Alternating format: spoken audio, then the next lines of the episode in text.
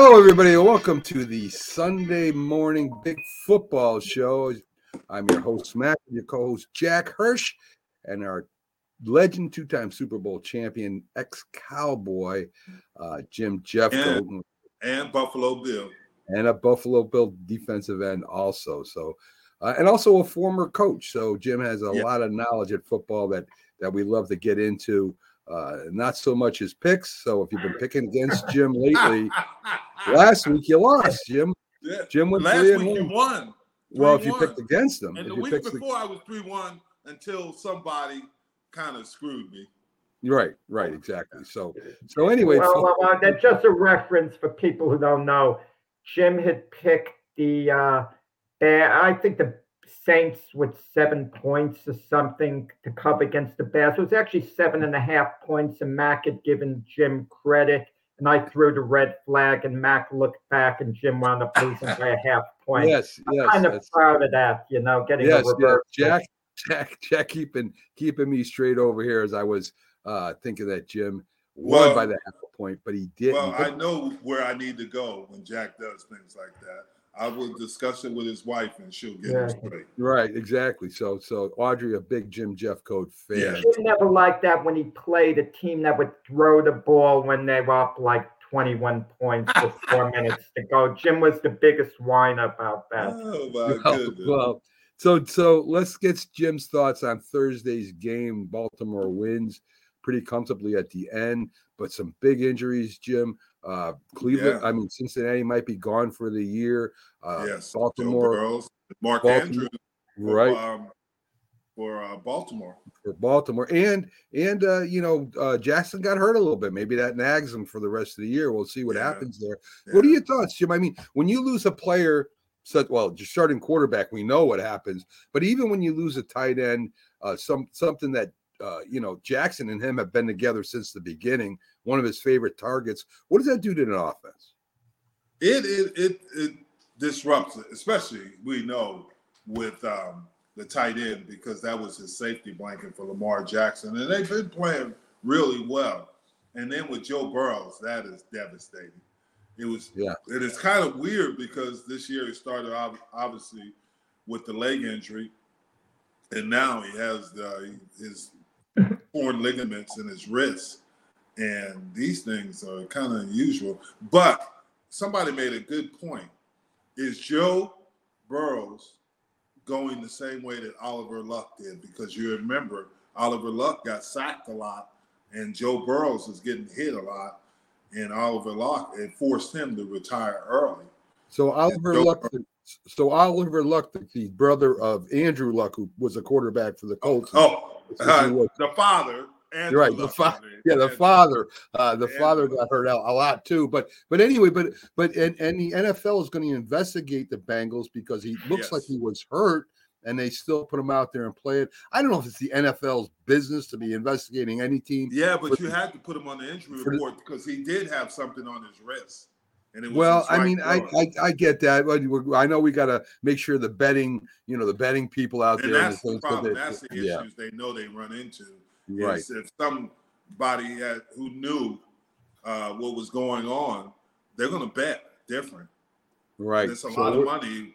And, you know, Keith lost money on that. Hi. Oh, hey, Keith. How you doing? Good morning, Keith Engel from DGI Sports. How you doing this morning, Keith? Glad to have you on. Buddy. Good to be here. I did not lose. That's one game I didn't lose money on. So Yeah, the other the other three he did. Um, But, so he you know- won- won- I heard you guys talking about this. This is what happens though. The more you get in bed with gambling sites, you, these things become bigger and bigger issues. That's And true. That, that's Yeah. very true, Keith. yeah. So Keith, So- we're kind of looking back before we get started with the college review and, and and your picks and all that. We're looking back at the beginning of the year and our original picks, who Uh. we thought would win the conference and wild cards. And we were up first, Keith. And I'll come. you know, I'll come back in ten minutes. we, we- you know, we, we all things happen during the year. We don't know. We don't have that football crystal ball or anything like that. So we're, we're basing on what we thought, and a lot of it has to do with last year, of course, and the hype with the draft and the free agents we picked up. So I mean, it, it gives us a false sense. But so let's let's take a look at Keith. Keith picked Kansas City to win the AFC West. Good pick. Keith, picked uh, Pittsburgh to win the North. another good pick. Keith went ahead and picked Jacksonville to win in the South. Three three for three. The only the only nagging one was the Jets, Keith. So I mean, three three out of four is not bad to me.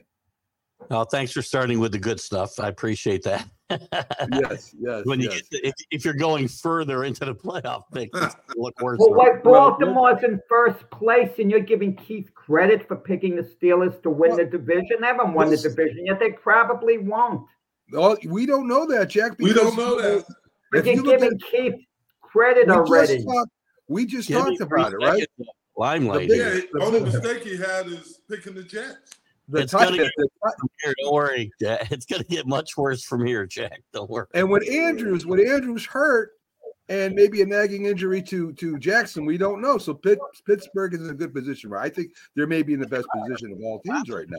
Mike Tomlin's done a great job there. Great He's job. done, this is probably one of his best coaching jobs. I agree. I agree. So Because they, Keith's- they get Keith's outgained wild cards. game. Keith's wild cards. He has New England, which was was was you know a homer pick. You know, yeah, we got to admit that it was a homer pick, Keith. Uh, you know, I, I mean, really, I I There's thought so. I wouldn't say it's totally a homer pick. I had some good rationale for what I why I picked them, but it's all falling apart.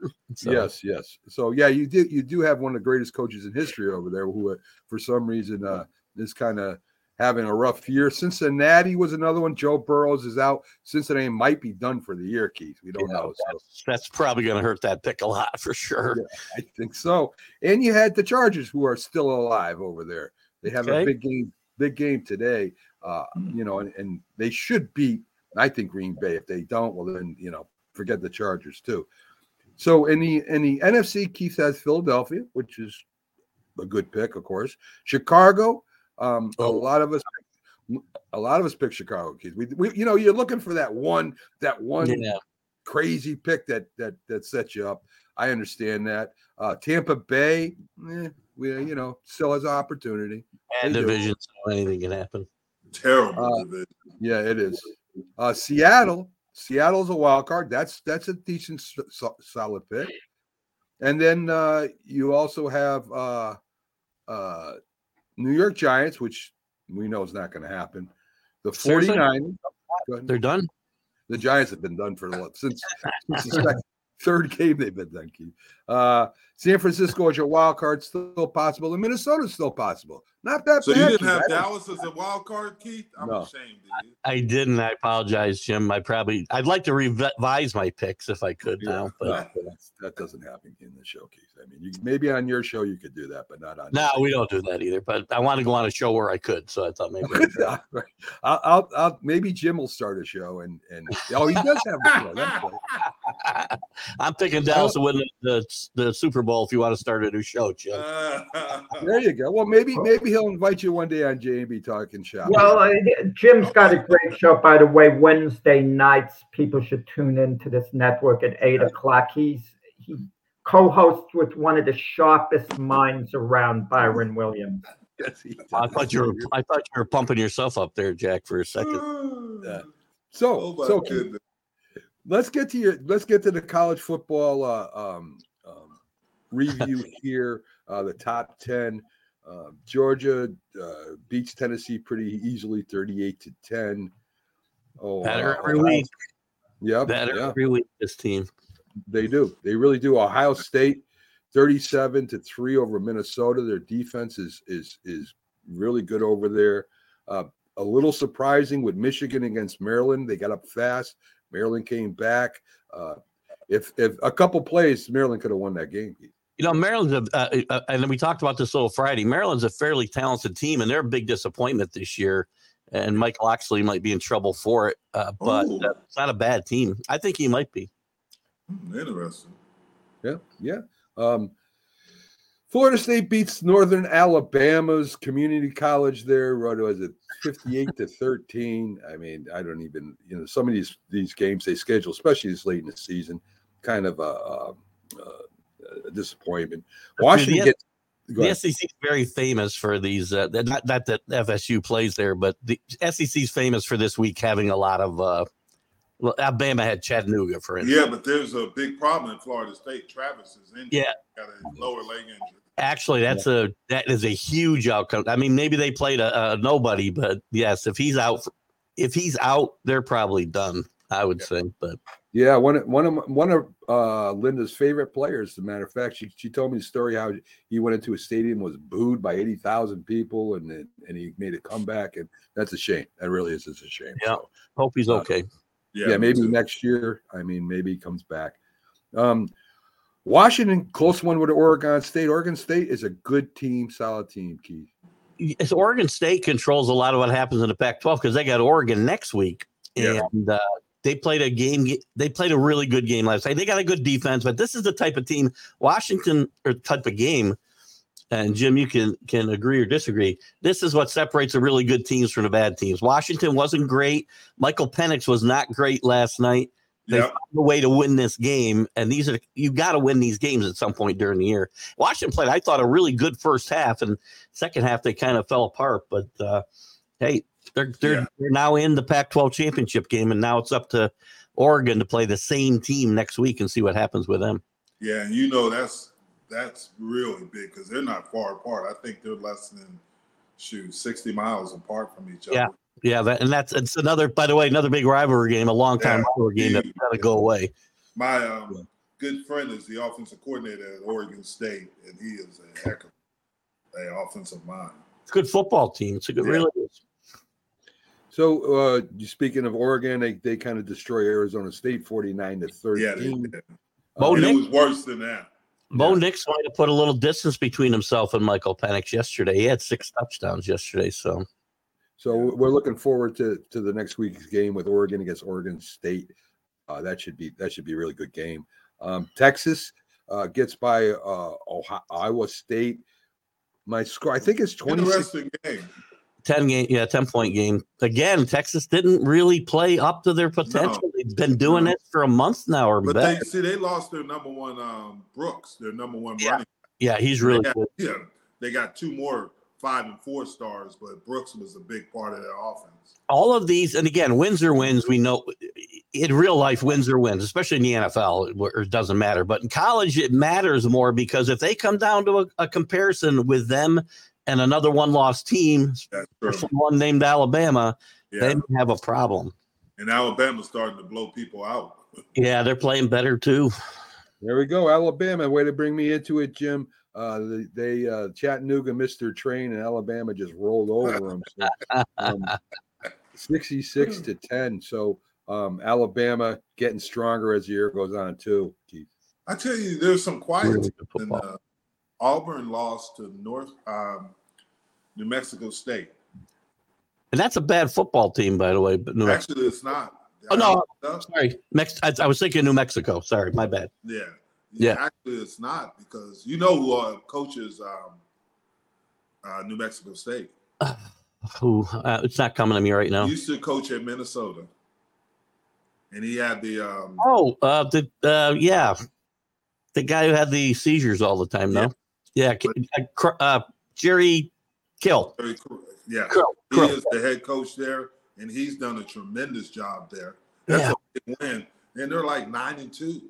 Yeah, I was. Uh, first of all, I, I thought of New Mexico. That team, uh, Yeah, Danny Carlson's in trouble out there. But Gary Kill has turned that team around. yeah, great tough job. place to recruit too. Yeah, Las Cruces. Yes, uh, yeah, I lived down there for six years. It's a tough place to, to just live at the time when I was Yeah. down there. So, um, and Auburn might have been looking ahead to the Iron Bowl next week because you know that's the last chance for Alabama to get uh, hurt in the what, do you, what, what are your thoughts on Mississippi versus Florida, Keith? Very, very, uh, very good game. Yeah. Ole Miss is a good football team. Lane Kiffin doesn't beat the top teams in the SEC, and again, he I, he just can't get into that get to that next level. There, you know, he's, he's always got good football teams, and uh, they're always going to score points, but they give up points in bunches. It's just not a good defensive team. Yeah. Is Lane Kiffin going to return to the NFL? Um, I would think it's possible at some point. I don't think right away though. I think Lane Kiffin's happy at, at, at- in Oxford. I really do. Um, again, he's one of those guys you never know what he's going to do, but you know, things he's changed his life around a lot. I know he's really got he was getting heavy and I, not that I should say anything, but you know if you've noticed, he's gone like on a health kick, um, and he's got a new girlfriend out there, and things are going pretty well for him. So he may stay, and he's got a pretty good football team if he can ever get them over the top there in the SEC. They're similar to Penn State in the Big Ten, where they Yeah. can't beat the the upper echelon teams. You know, the other thing with these coaches, you got to remember they don't they aren't going to make the money in the NFL that they make in college right now either. That that's another consideration, So, shoot, a seventy six million dollar buyout. right? wow. I you, you know, I, where does this money come from? I mean, is it is it from the is it from the oh, boosters? Is it is it Well, you got to understand, Texas and Texas A&M are unique, and SMU. I mean, most teams, if they have a couple of millionaires, they're okay. Well, Texas has seven billionaires. Yeah, they got the oil money down there. Yeah. Exactly. And A&M is the same way. They got five billionaires, and they could. They, they said they said it was a drop in the bucket. Yeah. to Pay him off. Wow. Jimbo Wow. Fisher coaches any other state in the country, he's never getting bought out. Not you know that that that buyout, the the highest second highest buyout is Gus Malzahn at, at Auburn, which was like twenty four million dollars. Yeah, I wonder what Lincoln Riley's buyout is because he's getting close to get Who's that? Lincoln Lincoln Riley at USC because he's You know, yeah, things are good. He I- that was always my complaint about Lincoln Riley was is that just like you said uh, earlier, defense. They play no defense. and yesterday their offense was bad too. That Yeah. team just kind of quit. It's, Yeah, they did. Had, so uh, my one of my favorite teams, Louisville, number ten, uh, gets by Oh, that was a Miami thirty-eight to thirty-one. Uh, my listen, Miami's Miami is a competitive team, and I'm glad to see Louisville doing something. I mean, I I, I just like that team for some reason. well, outside Brown played too. outside shot at the playoffs still. Um, if they win the ACC championship, they got to have a lot of things happen in front of them, obviously, but uh, they're probably at the bottom of the teams that still have a shot at getting into that uh, 14 playoff. Okay, before we get into before we get into uh, New England news, let's let's talk a little bit about your picks here this week, and let's see if Keith can bounce back and get back uh, back at Jack here. What do you got for your picks, Keith? I got to give myself a little pat in the back first before we go there. My, my last uh, four weeks in college were my best three best bets I make every week, similar to what we do here, and uh, eleven and two the last or eleven and one, excuse me, the last four weeks. So i pat myself on the back before we before I lose. Pick give you four losers here. Okay, all right. My favorites. I've got the Lions minus. I've got them eight. I don't know what you have, but I have 'em eight. Nine points. Yeah, we got, seven. So that's I'll still take them at nine. All right. Uh, Jaguars. I have them six and a half. Not sure what you have. Yep, that's exactly right. mhm. I'll take the Chiefs minus two and a half. What do you got? That's I got I got uh two and a half. also. doing it. Good. I see a field goal game there. And I will take the Seahawks, who are just sometimes they give me, sometimes they kill me. But I'll take them. I got them plus two here against the Rams. I don't know. You might have them a little less. I don't know. Yeah, your underdog picked the Seahawks, you mean? They're an underdog pick, yes. Yeah. I got a minus two. Minus Yeah, two. I think, I They think were that's- favored earlier in the week by a point. It's and then this minus line kind of one, flipped. right, Jack? It was minus one, so we're going to use that, Yeah. Keith. We got it. We Oh, got so our favorite. All right, so give me uh la, la, la, la. here's I'll go. I'm gonna go totally rogue. Give me the Cardinals. Okay. Arizona. All right. As your underdog. All right, Keith. And while uh let's let's get to some New England Patriot news and we'll give our picks. Um, of course, the quarterback situation is is the biggest news over there. Is Grier going to start? Is Zappe going to start? Um, what do you hear latest, Keith? Uh, the latest uh, is pretty much what we talked about on Friday. Will Grier's getting most of the work with the first team, but that does not in any way mean he's definitely starting next week. If he does not look good, then Bailey Zappe will get to start. Grier will be the backup. Uh, it does appear that the most solid uh, part of this so far is Mac Jones will be third on the depth chart uh, come next week. So Uh, is that do you think Keith that's it for Mac Jones as far as the Patriots go? I heard some rumors that maybe uh, Kirk Cousins might be on his way to New England next year. Uh, a, a, lot of different rumors coming up about the Patriots. Uh, Kyler Murray, Kyler Murray's been uh, talked about a lot too the last few weeks. So uh, yeah, going to depend on what happens with the coaching staff. Obviously, I think as far as the quarterback goes, but Mac Jones is probably done. You, know, you may not even see him this year. I think you'll see uh, a little of Zappe, a little of Grier, maybe even some uh, heavy doses of Malik Cunningham at some point to see what they actually have there. Um, but you may not see Mac Jones throw another pass this year or again for the Patriots. Keith, a couple of days ago, you may said something very thought provoking, and it did make a lot of sense. As far as Belichick potentially going to the Chargers. Now, some people think he doesn't want to relocate, but if Belichick wants to break the record, he has to do it over two more seasons. And the Chargers are his fastest way to go there because they're ready to agree. win. If he goes to the Commanders, it might take an extra year. And he might be thinking that, look, I got Bosa, I got Mack, I got these defensive killers there. And it makes so he has a franchise quarterback, Justin Herbert. So if he's offered the opportunity to go to the Chargers, he might think this is two years out of my life. I'll retire after two more years having broken the record. If that's big on his mind, the record. Yeah, and it's got to go both ways. The Chargers going to want him, obviously, and well, you, you um, know, there's something interesting about the Chargers administration. A lot of those guys were at Buffalo. Yeah, remember? So yeah, they know what Belichick can do. Definitely. I, I, listen, if I'm the Chargers and I got a team that's loaded with talent, as you said, I, on both sides of the ball, they're loaded with talent. This team shouldn't be four and four, four, whatever they are, five and yeah. four. I don't know what they are now. Um, but Staley's, you know, been questioned with his time man, uh, game management in general, clock management specifically in a lot of cases. And uh, if this team does, I think if this team doesn't win a playoff game, he's going to be gone. I don't think getting him to the playoffs even saves his job.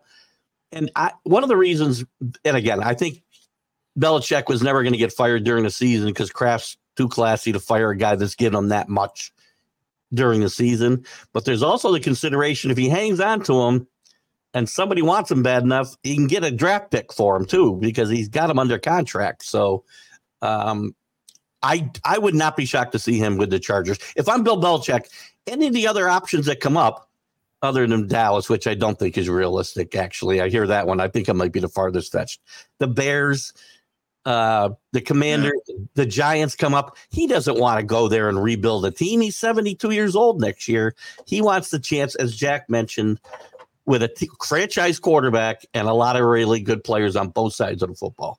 That makes sense. So, so I think all of us agree that that would be his best his best option. I mean, I, you could throw maybe Buffalo in there if his, the head coach there gets in trouble. You might even yeah. be able to throw the Jets in there if if uh, Saleh gets in trouble. I, it, and to me, to me, Chargers makes the most sense for him right now. So I, Buffalo would be hard because I think Kraft would find a way to keep him from going into division somehow. Remember, he's got him under contract, so he That's could. Very true. That's very. But true. hey, the Jets didn't stop him from going into division. Robert Saleh's not going anywhere.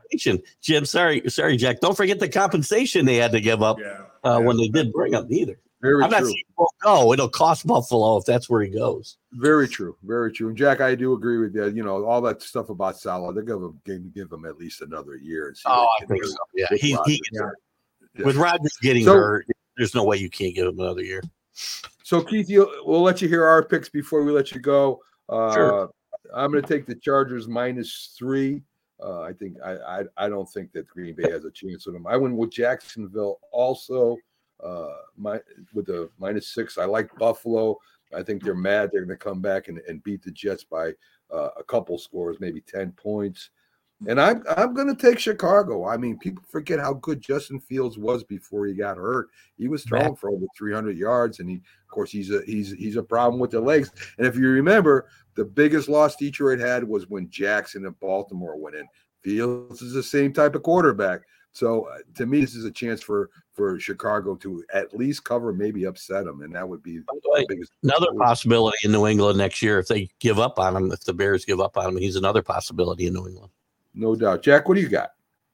I like my favorites. I think the 49ers, they have it all together again. They're playing at Tampa Bay. Tampa Bay's not that good. I mean, I'm willing to give up the points and take them. What, what is it, like 11 and a half? 49ers should win Yes. that game decisively. I like the Dolphins giving, what is it, 12 points against the Raiders.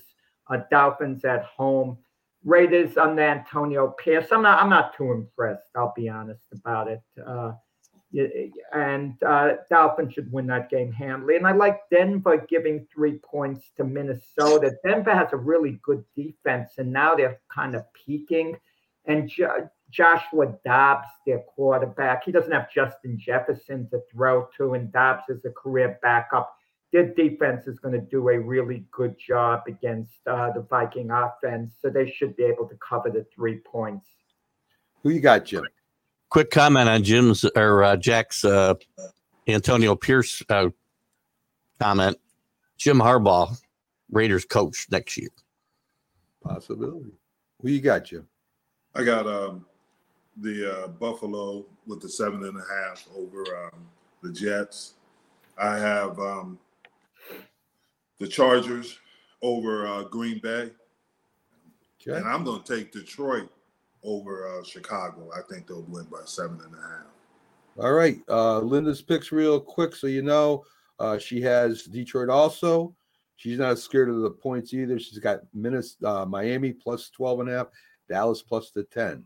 So she's also Wow. going with the heavy favorites. So we'll see what happens.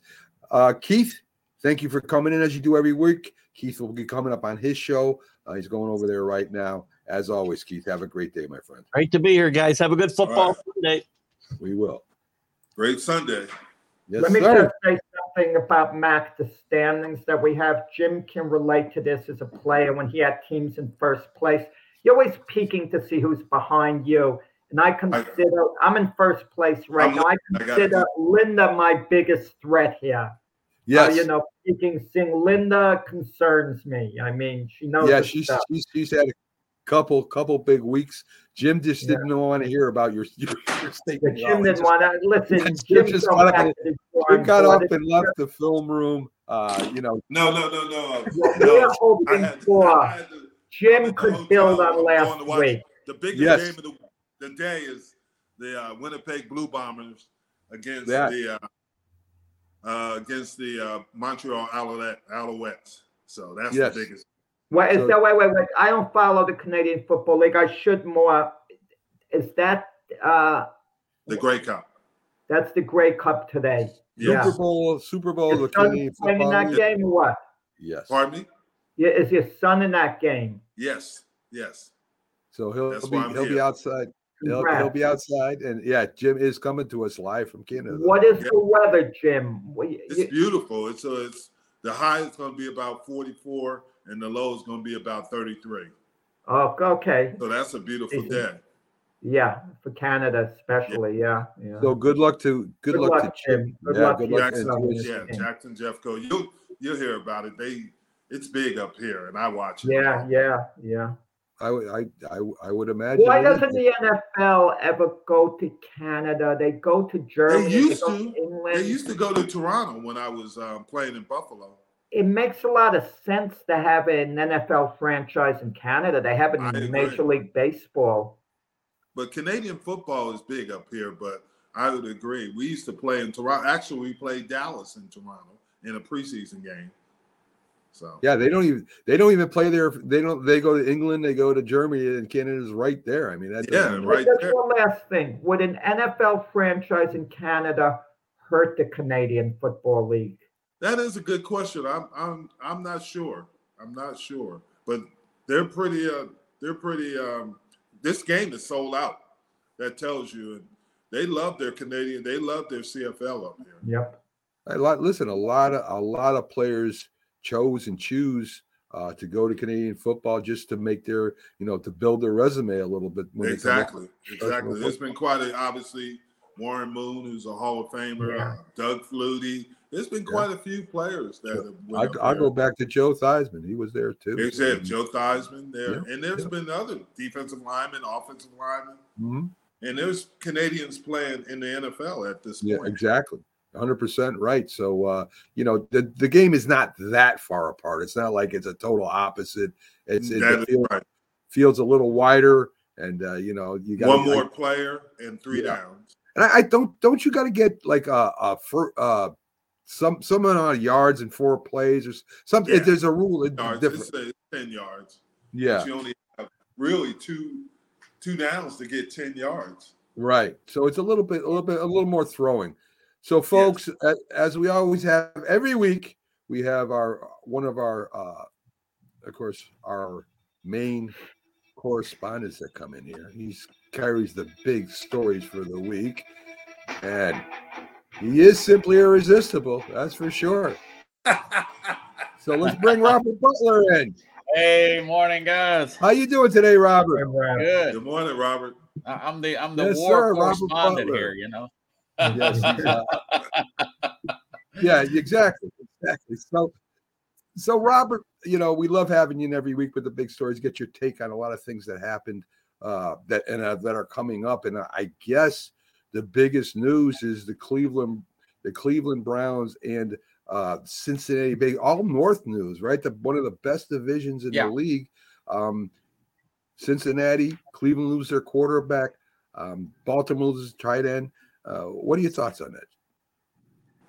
Yeah, it, it really waters down the league there. You know, it's it a guy like um, Deshaun Watson. I mean, people are questioning why did you go out and get Watson? And uh, uh, there, there was one stat I read or one uh, eleven games, ninety million dollars, and all this.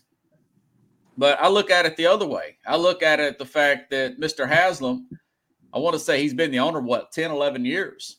You know, and this team has not had a they had an alternate in the pro bowl at quarterback derek anderson back in 07 and so they've had a reputation for not having a good quarterback the, the guys at least he's trying as an owner and he had to overpay who wants to go to cleveland man you know nothing personal You don't even. Hey, you don't even. Well, the the jury is still out on Deshaun Watson in Cleveland. He has three more years left in his contract.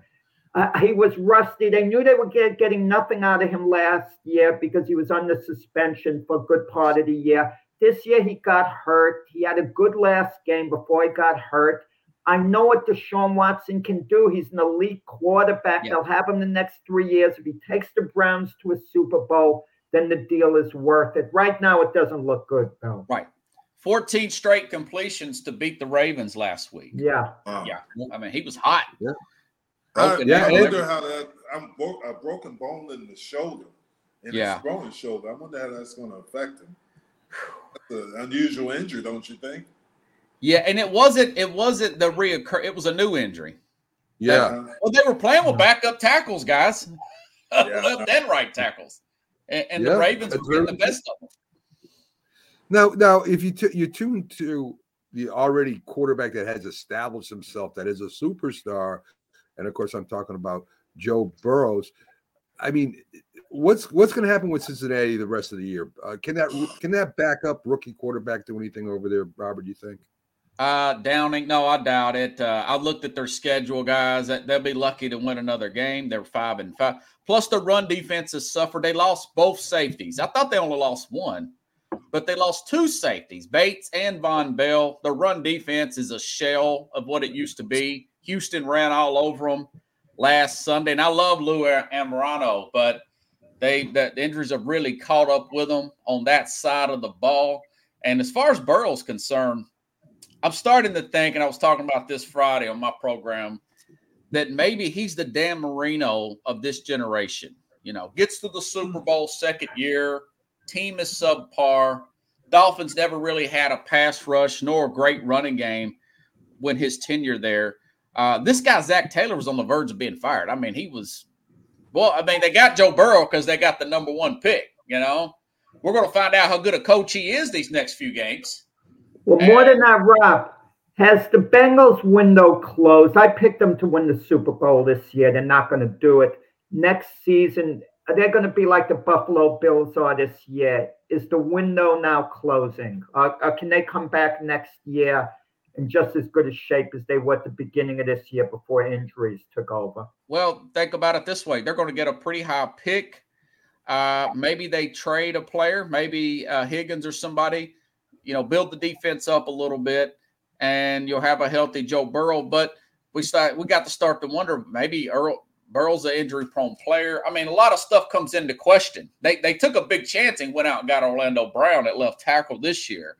See, I wouldn't say it's closed. Not with a guy yeah, like I agree with you hundred percent, Robert, yeah, because they're so young at the key very young. and that's what's going to keep them in the race. Where teams like Buffalo are a little older in key positions. And Oh that- yeah, cornerback, a pass rush. I mean, Von Miller and Tre'Davious White have got some miles on them. yeah, So so Mark Andrews gets hurt. He's out for the season.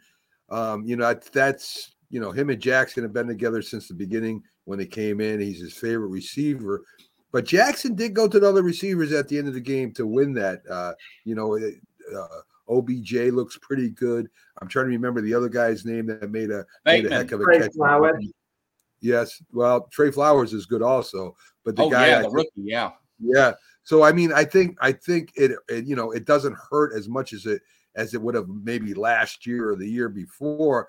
But Jackson did get uh get a little hurt there, and, and maybe Yeah. that nags him through the through the season, Robert.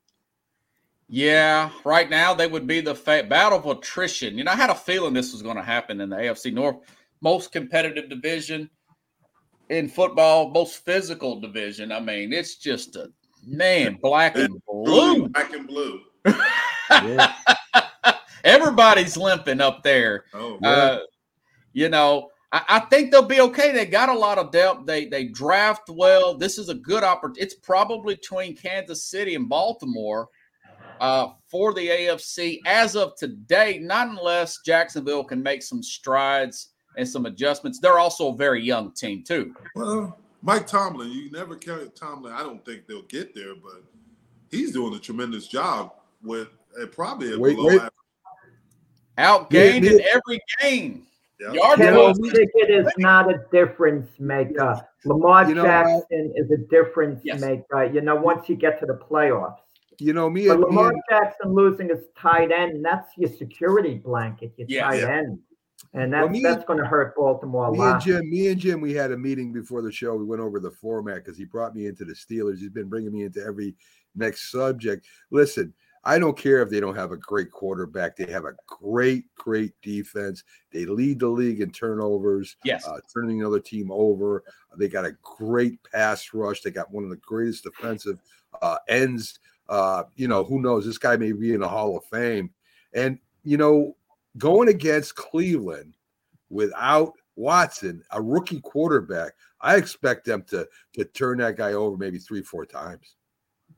Yeah, I, it, the weird thing about it, Cleveland's a one point favorite in that game. Yeah, yeah. Maybe because the Cleveland's got a good running game with Jerome Ford. They're good in the middle, but they're not good on the outside. And I would not have put that rookie in there. I would have put PJ Walker. I don't know what Stefanski's thinking. Maybe the ownership's forcing his hand, guys. PJ Walker's not much. I can't blame the move by Cleveland. Oh, I mean, He's three PJ Walker, come on. I mean, he He kicks is that. around. PJ Walker doesn't have much upside. He he runs well, but you know, but to go against that Steeler defense, he's not going to you know use his legs and get much But done. yeah, yeah.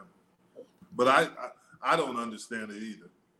Yeah. Um, I listen. I, I mean, maybe, I maybe they think the kids, the kid's got more than Walker. I don't know. He didn't play too well last time he played. I don't know. That's for a fact. Oh, yeah. They got Uh, head coach, head coach Ryan of Houston is getting a lot of credit. Jack kind of, kind of, I don't say scolded him, but didn't know why he was doing what he was doing with CJ Stroud, making that a competition, having him, res- you know, earn the respect of the players. Uh, Robert, um, and Yeah. and the kid is playing lights out. Yeah, Ryan's would probably be if they get to the playoffs, he would be a candidate uh, for coach of the year. Uh, keep an eye on this guy name, guys. Bobby Slowik, the offensive coordinator, young guy, comes over from the fence. His dad was at the Cowboys during our Super Bowl run. Was he really? Yeah, Bob. What small world, ain't it? Yeah, yeah.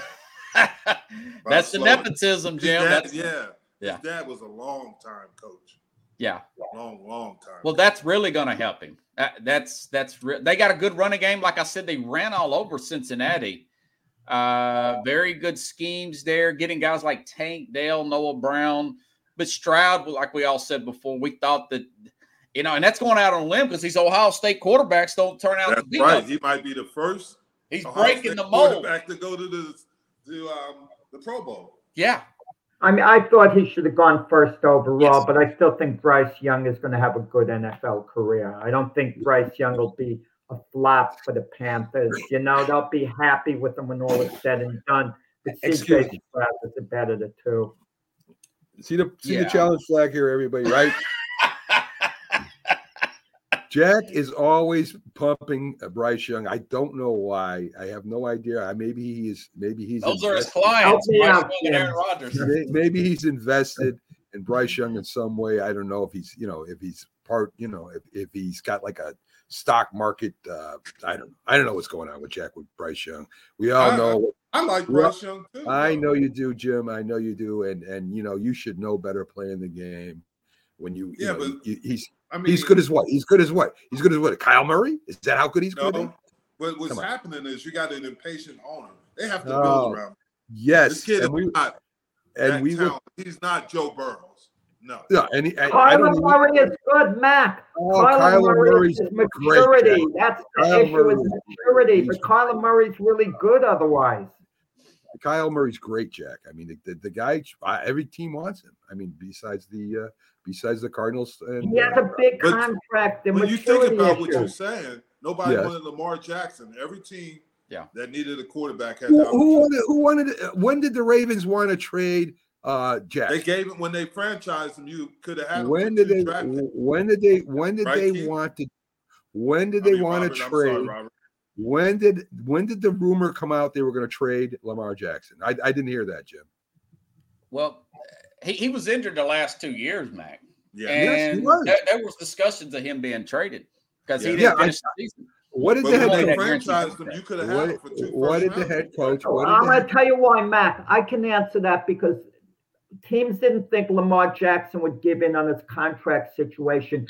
That he was going to hold firm and want the Sean Watson type money, which was an aberration, and the other owners weren't willing to do I- it. Cleveland I did. under- I under- Eventually, I Lamar understand the Jackson situation. did give in to Baltimore. I understand the situation. All I'm saying is I never heard the head coach say, you know, or the GM say, well, we really don't want uh, uh, uh, Lamar Jackson. I never When they put that tag on him, that gave them the opportunity for teams to look at him. right. Oh yeah, that particular tag they uh, they had to match that, Mac. Yes. Right. Yeah. Right. I listen. Listen. I'm not saying that. I'm not saying there wasn't problems there. You know. Yeah. But uh, mom, mom, and Lamar held out, and they. And they And actually, it was a good. It was good for Lamar. It worked out.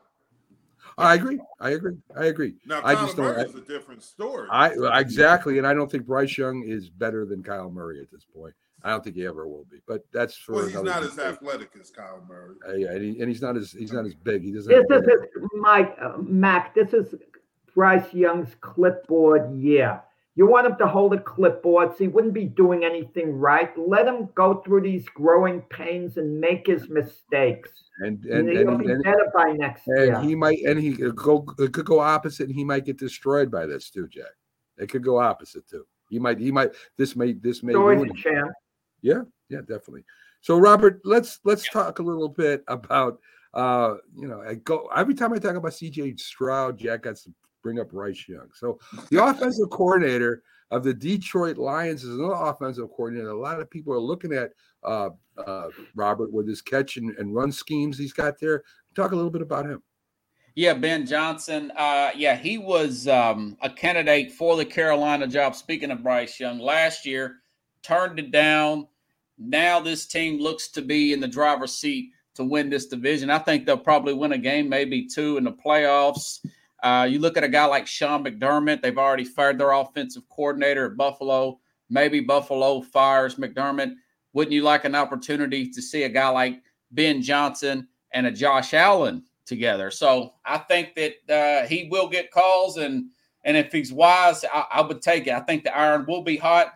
There's going to be quite a few openings coming up in the uh, well, we already got one really technically with the Raiders, right? So it's usually about seven or eight a year. So Uh, you uh, think it's going to be that many, Robert?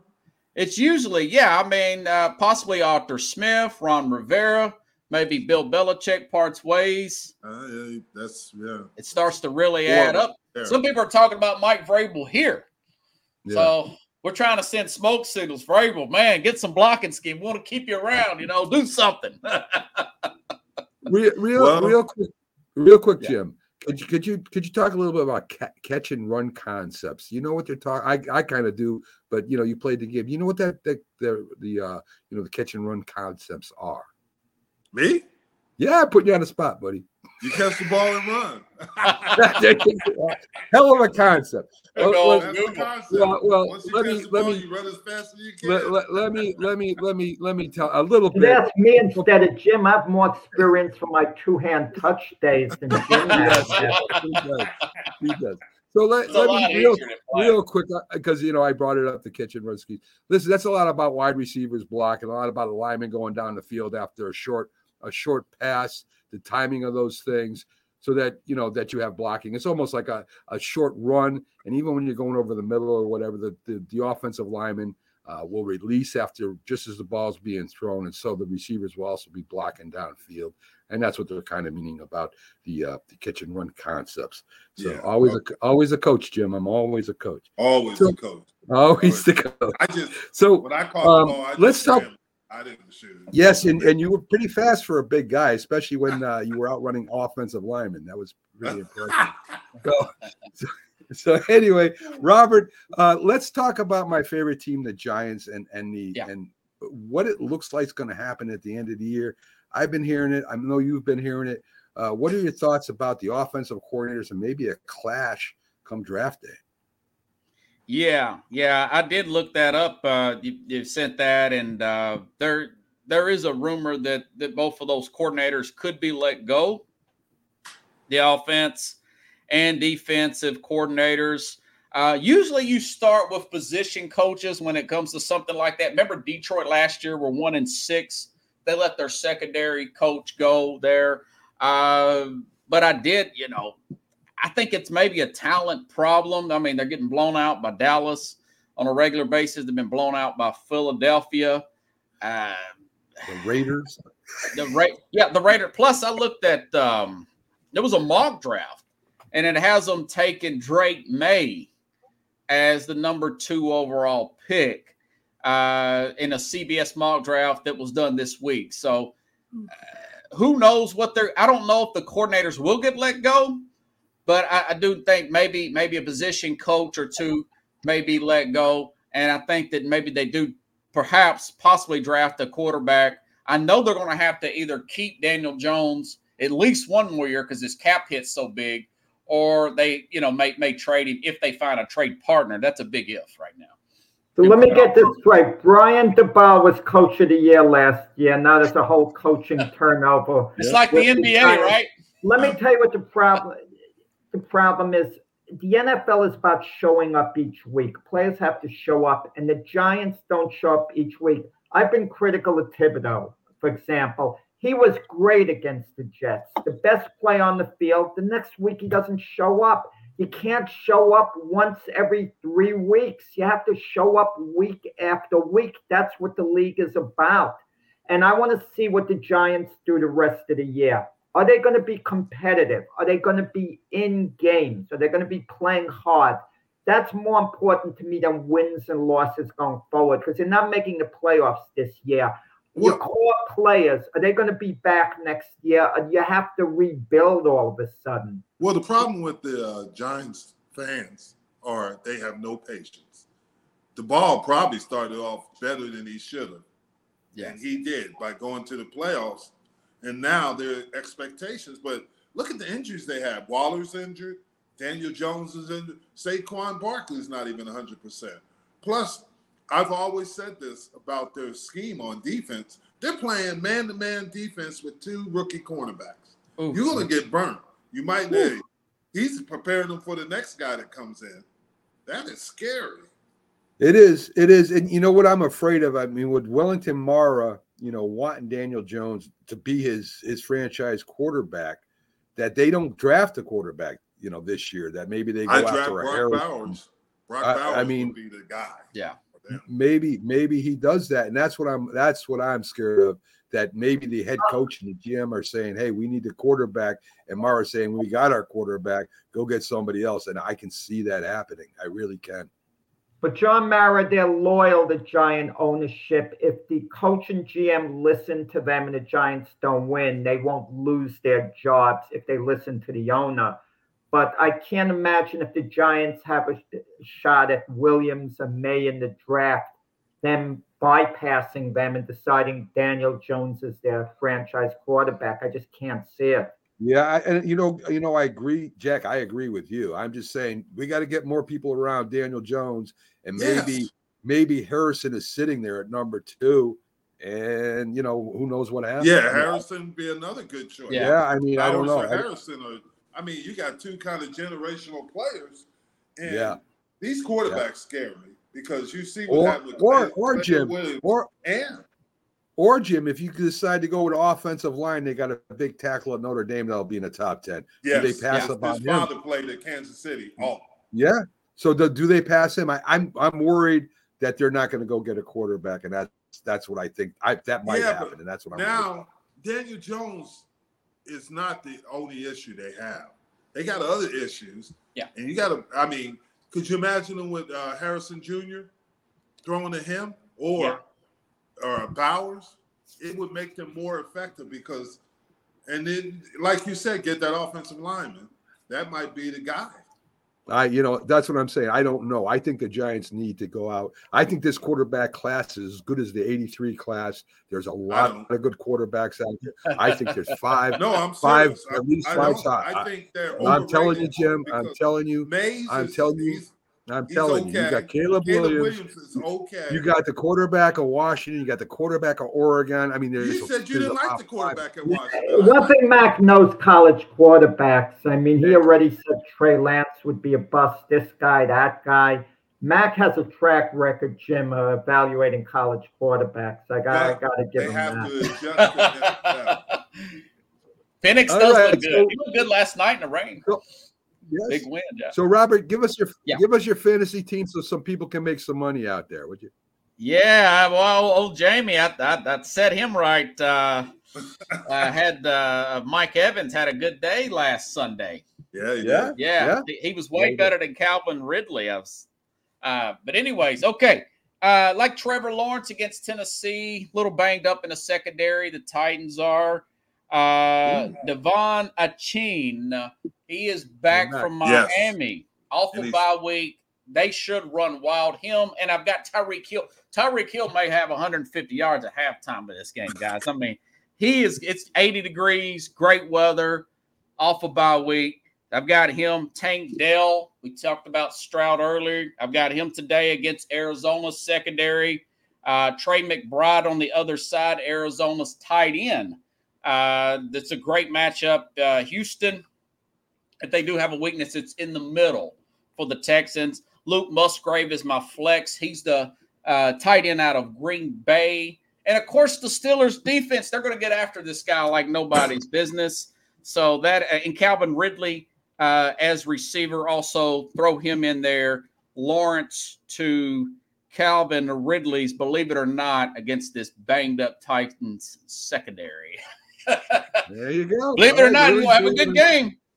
All right, Robert. Thanks again, as you do every week, for coming in. Check out Robert Butler. That's Sports Scope with a K. Robert, you're the man. Thank you, Yeah, guys. but all the deal with people all the time. Take uh, care, Robert. And You're the thank you, thank you, Rob, for discontinuing the Tennessee Titan report. Have a good Take show, guys. Okay. Yes, sir. You know, I was thinking So- about this. There's only one guy on this panel team that has a winning record, Okay. and Yeah. it was me. I'm the only Right. one. Wait, wait, wait. Are we counting the Buffalo Bill record? Are they at 500 or something now? I, I Uh, think so. I think You're so. right. I have to count them. So. Yeah. All right. So I'll let's let's let's let's bring up the Philadelphia sports guy himself. Jamie I'm- Pags, how you doing tonight, Pags? I'm doing well. I thought I'd get a chance to, to ask about some fantasy questions. Uh, you know, he, he served me right last week. I, I was going to get a you know get some more advice from him this week. Are you in Kansas write City down now, as he was Pat? talking. I am in Kansas City. In fact, I'll, I'll show you over there. Uh, I, I'm right near the War Memorial. Is that where it's at? There you go. Yeah, there you go. That's All right. World War II Memorial. Pags, we've been we've been going over the beginning of the year picks, and you put yours in as far as the division winners and the wild cards. That's what we're going to talk about. So we're going to go over your real quick. We'll go over uh, what you said in the beginning of the year as, as far as division winners in the AFC. You had Buffalo, Cincinnati, Jacksonville, and Kansas City. Um, Buffalo, maybe. I don't think so. Cincinnati, no, that's not happening. But Jacksonville and Kansas City are still look promising. Yeah, that, obviously Buffalo is is not having the season that they were expecting to have. That sounds like sounds like that window's about closing. Um, Cincinnati, Cincinnati, Joe Burrows has been really injured all season long. You know, it, he had a couple of good games, and now he's out for the rest of the season. So, you know, Yes. injuries do occur, and uh, you know, as wild cards, you had the Chargers, the Jets, and Miami. Um, not bad. I mean, uh, those three teams still could do that, or or even win the division as far as Miami goes. So those those picks are are still standing up. In the NFC, you had Philly, Chicago, which doesn't look like it's going to come to fruition. Tampa Bay still a possibility, and Seattle still possible. So you got like three or four uh, and, and and your division winners, and then you had the Giants, San Francisco, and Minnesota. Giants, of course, that ain't happening, but it's still San Francisco and Minnesota are still uh, a value. Uh, a, uh, I had Chicago. You sure I didn't have Detroit? I mean, as uh, you mentioned Chicago, I'm like, I don't think I had Chicago. I think I had Detroit, and I was really high on Detroit at the beginning of the season. I, so I'm, I'm not, not sure. am not sure. I'm not Maybe- sure you have that correct. Maybe you but meant it- Detroit. Maybe you meant Detroit and said Chicago. I'm not sure. No, I wouldn't. Like I said, Chicago. I didn't. I didn't start to like the Chicago until they start to put in Tyson Bagent. Mac So, I mean- the red flags packs. Throw the red flags. He overturned one of Jeffcoat's picks when I. threw Yeah. I, I think I think I was uh, high on Detroit. I was really high on Detroit, and I thought that Detroit would That win. could be- that Because you don't even have me list. You don't even have Detroit listed in that group. So I'm saying you got. I think you absolutely have Chicago wrong. And it's it's Detroit. confusing you Yeah, with yeah, Jim, see- who see, thought you're right, you're- would beat the Bears you're- you're- listen, game. Listen, you're right under Keith. Keith had Chicago. That's what it was. So you did have Detroit. You are correct. So Okay. that's all right. So Detroit. So all really, all four still have a chance at at being the uh being, winning the title there. So pretty good there. So let's get to some. Let's get to uh, uh your picks, Pags for the week. And the Yeah, I guess the Giants are definitely not going to make it. So I, I gave the Giants uh, a little bit of credence there, and, and guess what? They uh, they took that credence and and flushed it. Well, that's why they they're playing well because you picked them, Pags. I tell you, you don't pick the You Giants. thought the Giants were one year away from being serious Super Bowl contenders. Two. One year Two. away. I said two. Yeah, I would. Do you care to revise that to four, five years now? Uh, you know what? It's going to be interesting to see their bounce back. With you know, like they said, they they were nine and seven last year, or nine and eight, and or one, ten. and- seven and one. Right. Oh, So, and then to come back to come back this year to have this, I, I I'd be interested to see. I wouldn't I wouldn't say that they're going to make the playoffs next year, but they better have a big bounce back. Pag, so so let's let's let's get to your your picks for this week and your underdog, and we'll give our underdogs right after your underdog. So what do you got, Pags? Uh, so this week, I like the Bills minus seven and a half, Mm-hmm. the Lions minus seven and a half, and the Texans. I have them at minus six.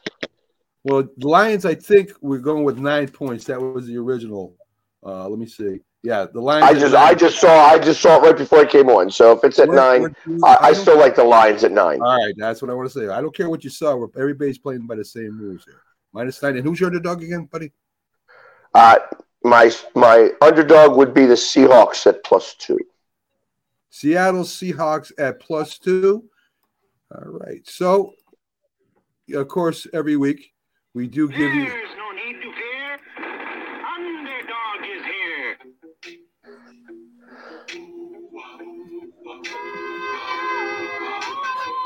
Of is studying.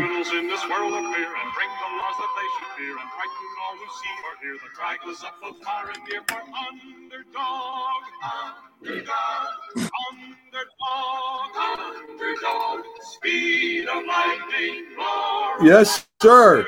So our underdog picks, and I, I got something to show you to give me a little bit more luck with my underdog picks. I do have the underdog ring on, as you see. So I have my underdog ring with the power pill is actually inside the ring. I have the blue power pill inside that ring. It's authentic, and here he is, the man of the hour, underdog. So there you go. That's that's my good luck. So, um, so let me give you my underdog first here, and I'll give you I'll I'll give you Linda's. So my underdog pick is Chicago. Chicago is going to stay within. Justin Fields has a big game. Detroit kind of takes them lightly, and Fields throws for about 300 yards and runs for a, for a couple touchdowns. So that's my underdog. Uh, Linda's underdog is Minnesota. She'll pick Minnesota with her favorites. Underdog, she don't care. So Minnesota is Linda's pick. Jack, who do you got? This is the easiest underdog pick of the season. I don't I don't understand what you guys were talking about earlier. The Jets. You mean seven and a half points? They're gonna beat Buffalo outright in Buffalo today. Oh, I mean, they're not. I don't even need the. I don't even need the points that they're going to win the game. Okay, I'm more confident than I was even in, when I said they were going to beat the Eagles, which they did outright, not with the points. But they're going to win today's game. Buffalo gets a new offensive coordinator. They make Dorsey the fall guy, and they bring in Brady, who got fired at Carolina because the offense couldn't do a darn thing there. Like that's going to make a difference. It's only going to make Buffalo's offense worse in the short term, at least. Okay, Jets win this game. I mean, today, point blank, Buffalo musters very little offense against this ferocious Jet defense. All right, Jack. Hey, listen, I'm not. I'm not going to say it's a bad pick. I just don't think it's right. So, what do Is you it think? seven and a half or seven? I'm curious. It's seven. I got it at seven and a half. If it's seven and a half, I guarantee you Jet, the Jets are going to cover at least. We at the got very seven. least. We got seven. I, of the they're going to win the game outright. All right. So you. Uh, well, if he, if we got seven, everybody plays by the same rules. I don't want that hook catching me either. no. Yeah, no, it's not at seven all. and a half. It's seven. Seven and a half. we That start half with- point no, means no, a lot. Guys, could attest to Guys, we, we, we take the points and we make our bets on the original first So is it Yeah, seven or seven and a half, Matt? seven seven points. That's what we're all Seven playing. points. That's fine with me. Yeah, that was the original. Well, you're going to win. You don't care. It doesn't Well, matter. Jets are going to win the game outright. I won't Right. need the seven points. All right, Jim. Who you got for your underdog? Um, the Rams opened up uh, two and a half against Mhm. uh, Seattle. I'm taking Seattle as my underdog. Yeah, I, have it at only two right now, so that's Yeah, why I'll take the, I'll take the half. I'll take the hook on that too because I chose Seattle. It Didn't opened Seattle up- opened up a one point One favorite. point it opened No, up, they so did not the open up as a one point Hey, favorite. Jim Jack, is uh, trying Jim, to it did. scratch and claw, but One- you know, looking at it it's right now, like Jack.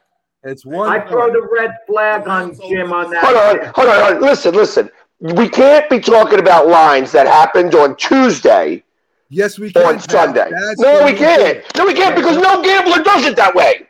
No Well, gambler Pat, does it that way. We're making picks on Sundays, not on Tuesdays. Pat, People bet on opening day. I'm sorry. They, in fact, they're betting on next week right now, Pags. If you want to be able to know the truth, they're already betting on next week.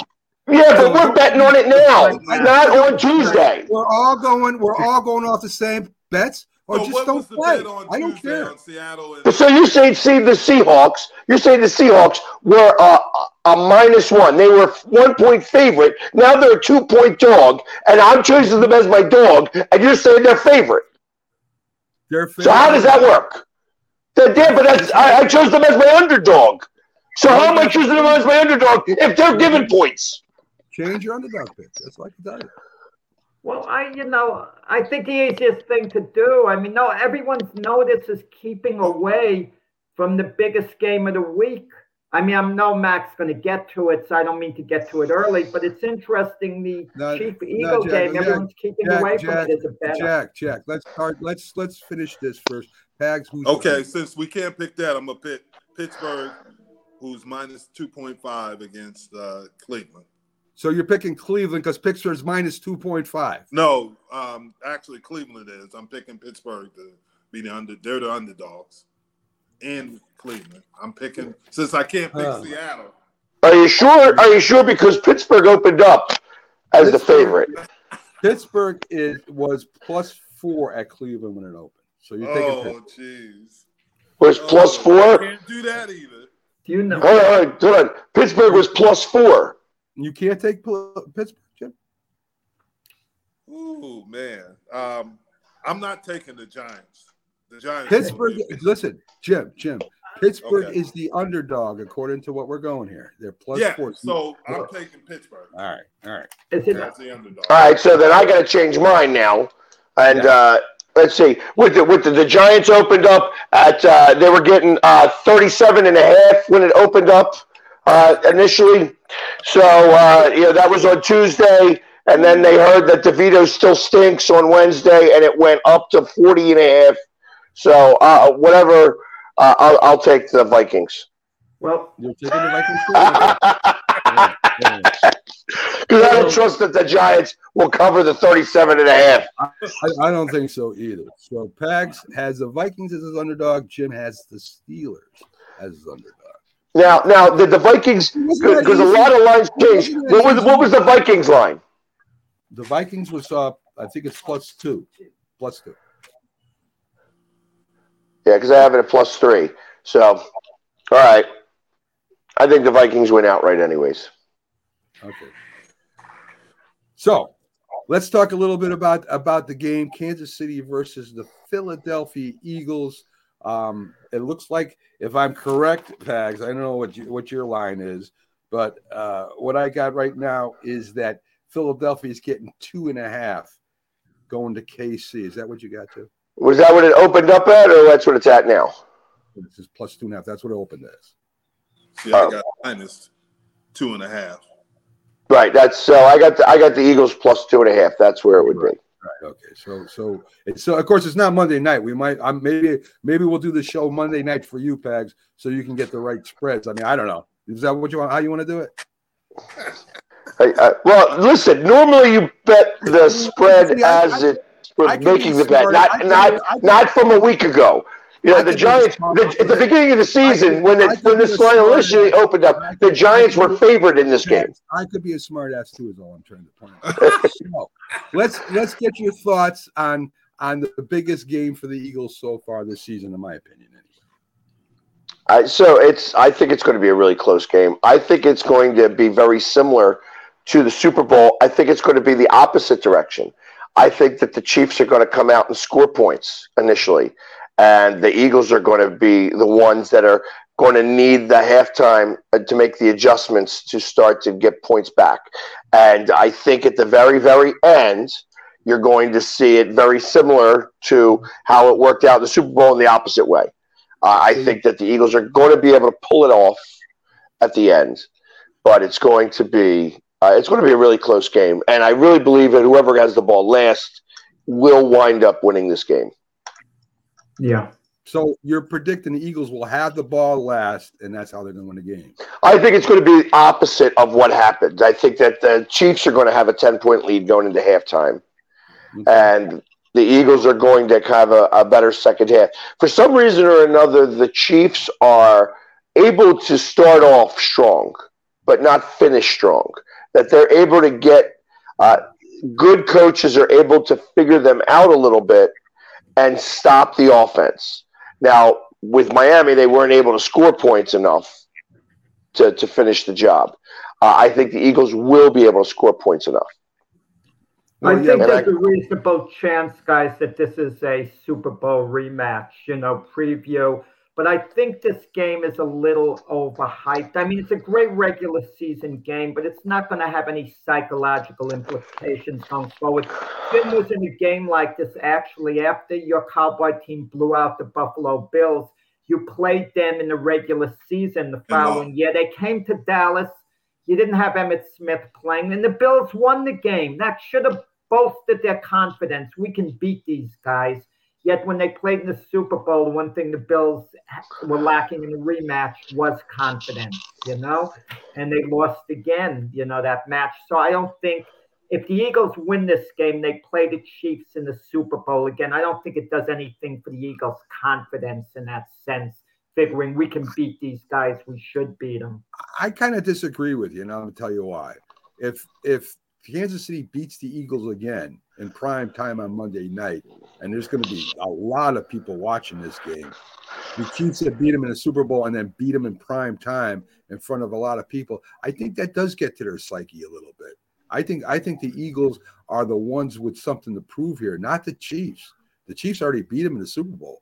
They the, the, the team that needs something to prove today. I know it's a regular season game, but if I'm if I'm an Eagle, I want revenge. That's how I would go. If I'm the Eagles coach, This is not a revenge game, though. It's Yeah, not a revenge game. Eh, That's the problem. Like you, I hear what you're saying, but this isn't college football. This isn't a revenge game. This is this is a regular season game between two really good teams, and I kind of feel that uh, now if this was the Super Bowl, then it's a revenge game. If they play each other in the Super Bowl, it'll be a revenge game. I think this is a regular season game. I feel that the Eagles, yeah, there's there is some hype to want to beat Andy Reid. You know, he's we played him three times. All three times he's won. So this is time number four. You know, it the sample size isn't enough because we don't play them that frequently. But I I think that we should beat the, this team. You know, twenty five percent of the time at the very least. So I, I kind of feel like I said, this is going to be a close game. Uh, it's going to be tight, and whatever happens in this game has no ramifications. I in- agree in with how Pat. this- Uh, let tell me you say why- this: the I'll, I'll tell you. should I'll, I'll tell you why I'm thinking this. I talked to Byron Williams. I think Jim might have been in a position. I, Dallas did lose a Super Bowl, if I'm not mistaken, when you played with them, right, Jim? no. Did they- they- okay, so Byron was the only one that really knows this. When they lost to the Bears in the championship, and they got and they got blown out, they thought about that game all year, Pags. And of course, they paid them, played them again, and they blew them out. The Bears. me, as yeah, the Chicago Bears back in '85 when they had that great great defense. Uh, They played the Giants lost- Patriots. I'm talking about the playoffs, Pags. When The uh, Uh, NFC. Okay. Oh, I, I, I, I, I, I, I didn't understand. I thought you were talking about the Bills. So they played. They played the Bears. The Bears just blew their doors off. That's the game that Sean Landeta missed the punt when he dropped the ball, and the Bears scooped it up and, and ran for a touchdown. The Giant players I interviewed said that's all they thought about all off season. They they they didn't even think about the Super Bowl. They wanted to beat the hell out of the Bears the next time they played them because that's all they thought about. And to me, when you go to the Super Bowl and lose the Super Bowl, there's unfinished business, and you got the same team coming up again. To me, and I don't, Jim. I don't. I don't know if you agree or not. Maybe not. But to me, down deep, I want to beat the hell out of the Chiefs. That's the way I. Well, that's what happened with the 49ers and the Cowboys. And that's why it's such intense. They don't play each other all the time, but it is intense because of, you know, the 49ers success and the Cowboys success. And I think the more important game, I think the more important game across the board is the Eagles and the 49ers.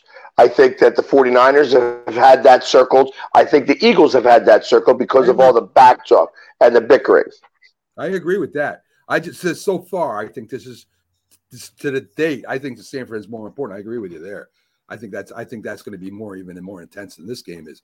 But I think. I Correct. think the Eagles. I think the Eagles really want this game, and maybe. But, but let me than- say something. If the Eagles lose a close game to the Chiefs, indirectly that would help them if they play them again in the Super Bowl because they're going to be dug in so deep to beat these guys. So they'll have such resolve.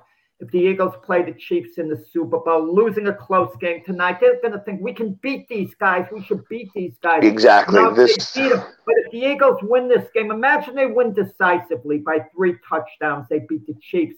The worst thing could hap- that could happen to the Eagles is they become satisfied. Just a tiny bit psychologically complacent if they play the Chiefs again. They're going to think we should have beat them in the Super Bowl last year. We kicked their rear end in the regular season. Mentally, the best thing that could happen to the Eagles if they have a Chiefs rematch in the Super Bowl is to lose a nail biter to, today, to, tomorrow night, the type of game that they feel they absolutely should have won. Jim, let me Hey, uh, ask- I got to get out of here, guys. I got to get All right. prepared. to Uh, go to this. Good, Uh, break. good luck with your son in the Grey Cup. Yeah, yeah, today, good Jim. luck. Good luck. Good luck to Winnipeg, Jim. Have All a right. good one, buddy. Take care. So there you go, Jim Jeffcoat on his way to watching his son, and of course J- Jack left with Jim. I don't know what J- Jack. Come Yeah, back. Jack. Jack No, is, That got cut off the air. That got deleted. Yeah, I mean, come on. I, I should have taken my break. there you go. So, so I thought Jack was going to the to watch the Grey Cup with Jim. Uh, evidently not. So, um, let's start on the rest of the games. I do, I do see what you guys are saying about the. I, I just think it gets in your head if you lose to a team, especially in another tight game. Uh, you know, the way the Eagles lost in the Super Bowl was just crazy. That fumble by by um, by Hurts, and I think it just gets in your head a little bit. But you two might be right. You might be right. But, I but I just want to say, Mac, just going back to the Super Bowl, at halftime, the Eagles up 10 points. I felt they had the game. I mean, you always know there's a chance the Chiefs could come back. The Eagles were clearly the better team. And that would north me. How did I let that game get away? I was the better team. Yet somehow I lost this game. You know, No. As I said, it, it, should. And, and one thing Pag is right about, I don't expect anybody to blow out anybody here. I think it's going to be yeah, it's going to be, a, yeah, come down to the end. Yeah. I really, I really think so. So, guys, let's get into the games, the games that we didn't pick, that other teams, other guys might have picked, and, and, and we'll go over them. And and let's start off with Dallas at Carolina. Is there any way that Dallas overlooks Carolina and and and loses this game? I don't see that happening. What do you think, Jack? Yes, I'm a little nervous that this is a trap game for Dallas because Carolina's had an awful year. They've only won one game. And I hate to say you bet they're better than their record shows because their record's awful. That doesn't say much. But Carolina really isn't that bad despite how poorly they've played this year. And I can see that happening. Dallas going to Carolina, being a trap game, them being upset. With that said, I think the Cowboys survived this game, but I think it's close. It, you know, Carolina certainly covers the points. All right. So, good morning, Commander Nash. Glad to see you in here, getting ready for the Giants to beat the Commanders as they always do. How you doing today? Good morning, everybody. How y'all doing this morning? Good morning, Commander Nash. We're doing real good. We just started our picks. Of J- Pags hasn't made his yet. I don't think Dallas loses to Carolina. I think Dallas blows them out. Uh, I don't think they look past it. They they got playoffs to think about. Pags, what do you think? Uh, I think it's going to be closer. I don't think Dallas loses, but I think it's going to be closer. Uh, you know, it's yeah, it, it's kind of like the Arizona game. I think that Dallas has still had a hard time getting into the end zone, and that they, uh, because of that, there are certain times where they are faltering. And I wouldn't be surprised that that Carolina takes advantage of some of those mistakes and actually puts points on the board today, and you know keeps it close. What do you think? What do you think, Commander? Do you think that the Carolina has has any business even playing this game against them? Yeah, like I said, I'm from Carolina. We all know Dallas is going to win. Carolina still got a long ways to go for rebuilding. Dallas is on the upline. I don't see the Cowboys losing to Carolina today. Not at all. Um, Pittsburgh getting four points against Cleveland, the rookie quarterback. I think Pittsburgh defense just destroys this kid, gets maybe three or four turnovers, and again they win with their defense. Jack, what do you think? You know, I'm high. I'm a very high on Mike Tomlin. I've gone on record saying he's the best coach in the NFL, and I know how good Pittsburgh's defense is. Are we forgetting about Cleveland's defense? One of the best defenses in the NFL. And I know they're starting a rookie quarterback, the Browns. Something tells me maybe it's not logical to pick on a hunch, but something tells me at Cleveland, they get the job done. They beat Pittsburgh. I'm not thrilled with Kenny Pickett, you know, at quarterback. I'm not thrilled with the Steeler offense. I think the Browns can keep the Steeler offense in check. And even though Cleveland is favored technically, you look at it as an upset if Cleveland wins. And I do think Cleveland, you know, wins a close one today. Interested, Pags. Are, are you on board with Jack? Uh, no, I'm not. I think that Pittsburgh wins this game. I, uh, I looked at that as possibly my underdog, and then I was like, how could that be underdog? I mean, because Cleveland is starting a rookie quarterback, and why would they be an underdog even playing in Cleveland? Uh, I, all of it, all of it points to Pittsburgh to me. I agree, Commander Nash. I mean, you know, you you you had a rookie quarterback playing. It's very hard to to figure out any defense what they're doing. The Steeler defense is just is, is one of the best in the league. Uh, do you think that uh, Cleveland has an opportunity here to beat them? Absolutely, I agree. A lot of people forget about Cleveland Browns defense, even though the rookie quarterback. But I'm not sold on picking in Pittsburgh as well. I think Cleveland gets the win. I think their defense carries them. They get a win at home. All right.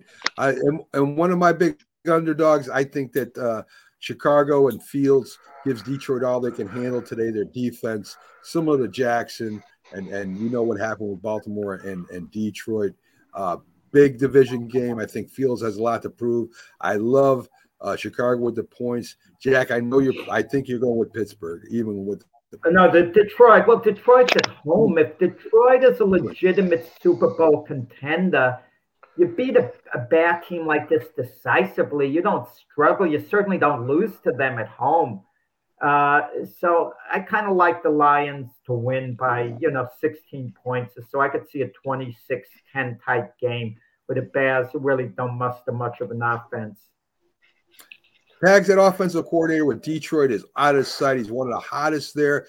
Can can the defense of Detroit, who's had some problems, they're not good at that. They're not playing as well as they did last year. Have problems with Fields, and maybe they're a little flat. And Chicago comes in here and at least makes this game close. No, I think there's a rust factor here. Uh, I think Fields is going to be a little rusty. So when you're saying that he's going to run for a hundred, you know, a couple touchdowns and throw for 300 yards, has he ever thrown for 300 yards? So I mean, that's I. Yeah, I, I don't think. Yeah, I don't believe that he's going to do it like that. I think that uh, Chicago is kind of turned the page a little bit. The fact that they're actually putting him back in there again just means that uh, they weren't sold on Tyson Bagent enough.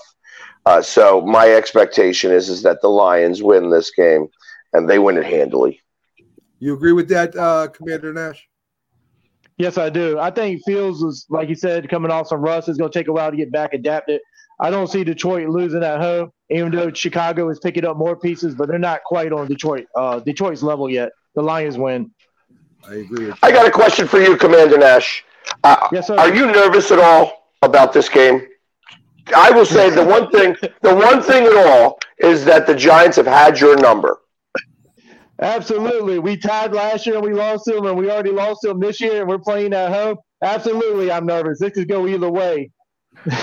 And you have, you have a quarterback who's got the most passing yards in the NFL, and your record is what it is. So, what does that really mean to you, at least?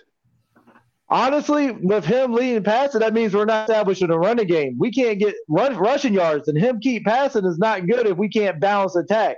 I'm not taking the Giants lightly. I do think we win this game at home. I think we finally beat them. I think we get a win today.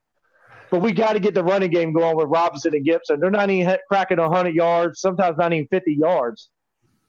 You know, you know, you, you, you, I think you guys should win this game. And again, I think I think football has much to do about mentally as physically. And stats don't mean nothing during the game. And listen, Washington against Danny DeVito, you guys should stop him. But you know, Saquon Barkley is always there in the back of a back of Washington's defense line, and if Saquon has a big game, it's going to be close. And I tell you, he's Danny DeVito looks a lot shorter when he's behind that offensive line. Yeah, because it's always sunny in Philadelphia. Yes. DeVito, is, DeVito can't pass the ball. I mean, it might. The only way the Mac is Commanders right. lose, it would have to be a 10 6 type game. They're not going to lose. I could see the Giants keeping it within the nine and a half point spread, like a 19 12 game, perhaps. Giant, if the Giant defense shows up, they'll keep it very competitive. But ultimately, is DeVito going to pass against the Commanders defense? Come on.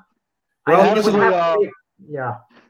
Absolutely, Mac made a good point. Since we lost Montez Sweat and Chase Young, we have not got production from sacks. Our sacks are going down, so he could actually have a good game against our defense. I actually look at Saquon Barkley being the, the key here. Saquon having a big game. That would be that would be if if the Giants were to have a chance, they would have to control the clock, and, and Saquon would have to have a monster day. I agree. Absolutely, just like when Tiki Barber used to do the same thing. I agree with that. Yes, yes.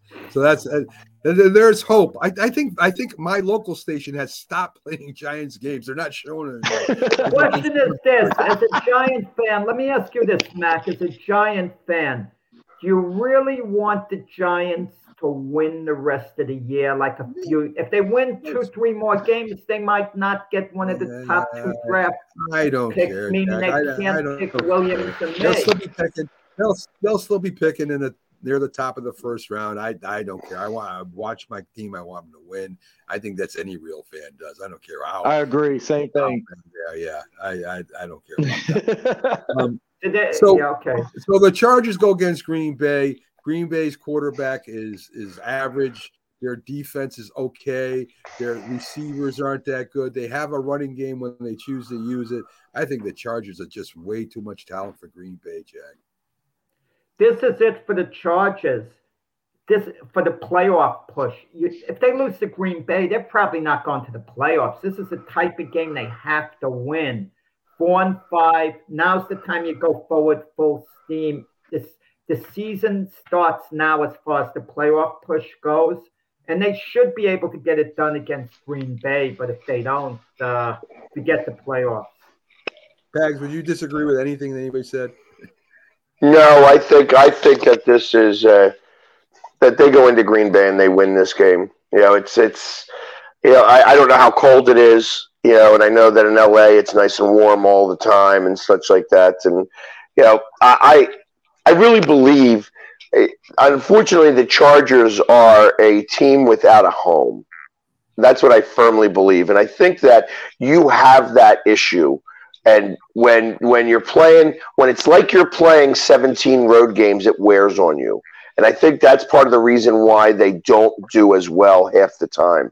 Obviously, their record at four and five kind of shows that. So, but I think I think that Green Bay stinks, and I think that the Chargers are just a better team. And just on that alone is what it makes me think that the Chargers will win. Yeah, I, I mean, listen, they had they the coaches criticized a lot. Maybe he's not a good coach, and maybe that, changes at the end of the year. If the Chargers don't make the playoffs, Commander Nash, I think that coach is fired right away after the season's over. Absolutely. You said it best. The Chargers got a lot of talent. And like I said, this is a must game. If they don't beat Green Bay, and I agree, they don't they shouldn't even be looking at playoffs. They got too much talent to, if they lose to Green Bay. I agree. Arizona is at Houston. Houston is a surprise team, uh, and both leagues to me, the quarterback's playing outstanding. Uh, you got Kyler Murray who's playing in his second game, going up against uh, the Texans defense. Houston's at home. They got a good running game. They got a good defense. They got a good passing game right now. Maybe the rookie of the year. Maybe Houston makes a run at the wild card and gets in the playoffs his first year. I don't know what the limit is here for these guys. I just know they're a very good team, Jack, and I don't see Arizona beating Houston in Houston. Yeah, I mean Houston's overachieved. I think they'll win today, but I think it's going to be a close game with Kyler Murray in. He gave the you know the Cardinals a spark. I could see a thriller like a 24-23 game, the Texans winning at the end. Is the record is the record for uh, Kyler Murray in Texas, or is it at just AT and T Stadium?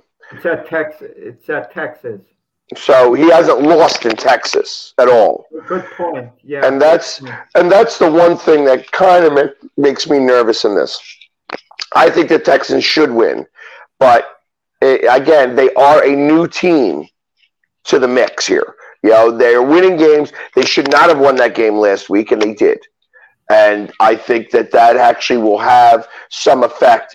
Are they going to start sniffing themselves? Maybe. This would be a nice little wake up call for them to finish the rest of the season strong and not to take anybody lightly. Uh, so it wouldn't surprise me if Arizona won, although I did put the Texans in my picks. So I think that they will win. I agree. But I saw the line. I did see the line go down to five and a half, and you know how I feel about five and a half lines. I feel like the five and a half lines are underdog lines, and I still went with the Texans because I went with the opening line at six. So, Commander Nash, what do you do? You think that the the uh, Arizona Cardinals even will beat the Houston Texans today? I don't think they will, but I think Kyler Murray will get his stats will be better in this game. And I agree with Right. um, it will be closer, but I don't see the Texans losing at home. They're they're getting too good, and like I said, you got a possibly rookie quarterback of the year. I think they win at home. They're just well rounded better than Arizona Cardinals. I think so too. Backstage right now, we've got uh, a, a lady coming on the show here. It'll be her first appearance on the Big Football Show. Her first on the Big Football Show. Her name's Sonja Pearson. She's uh, all things football uh, from a lady's point of view. And we're going to bring her in here. We'll talk a little bit about uh, her show, the Carolina Panthers, their owners, the quarterback, and get her involved in some of these picks too. So let's welcome Sonja Pearson to the show. Uh, good morning, Sonja. I, I think your your mic, your mic, you're muted. I know that one. automatically muted me. There you go. There you Good morning, everyone. Thank you Good so much for having me on the show. It's good to see everyone. Welcome. Morning. Good morning. Sonja. So, Sonja, we'll take a break from the picks for a while because I want to talk to you a little bit about your show, how long you've been doing it, um, what possessed you to do this, and uh, how are things going? So, um, yeah, so I started the uh, just a little podcast for all things football from a lady's perspective back in 2016. Um, I actually started it kind of something fun to do. Me and my uncle, who has since transitioned, um, kind of used to talk sports all the time, and he was like, "You know, a really lot of sports. Like, um, your dad would be proud if he was still here, that kind of thing." And um, it kind of went hand in hand with me starting the all-female fan club of the Carolina Panthers, the Carolina Pantherettes um, that me being from North Carolina, living in Atlanta, Georgia now, it was a way to keep in touch with my friends I grew up with and something fun to do. But of course, once the Panthers went to the Super Bowl, people were looking for more things to do on social media. and it came across my page and it really exploded. And so I kind of used that to propel into the podcast with NFL in general, um, especially when our season started to go the opposite way. And so um, that's how I got started. Um, it's been on YouTube and social media platforms for a while, and um, just honored to know that it's now on your platform. So I'm very gracious. Well, thank you. Thank you for the kind words. So, Sonja, I mean, I saw the photos of the the, the co-owner of the Carolina Panthers as she's watching the football players do blocking and tackling drills or whatever she was doing there. And and your owners there, they, they do have especially especially the the male owner there has a very short patience level. You fired some coaches that might have worked out. You've gotten rid of some players that have been good for other teams.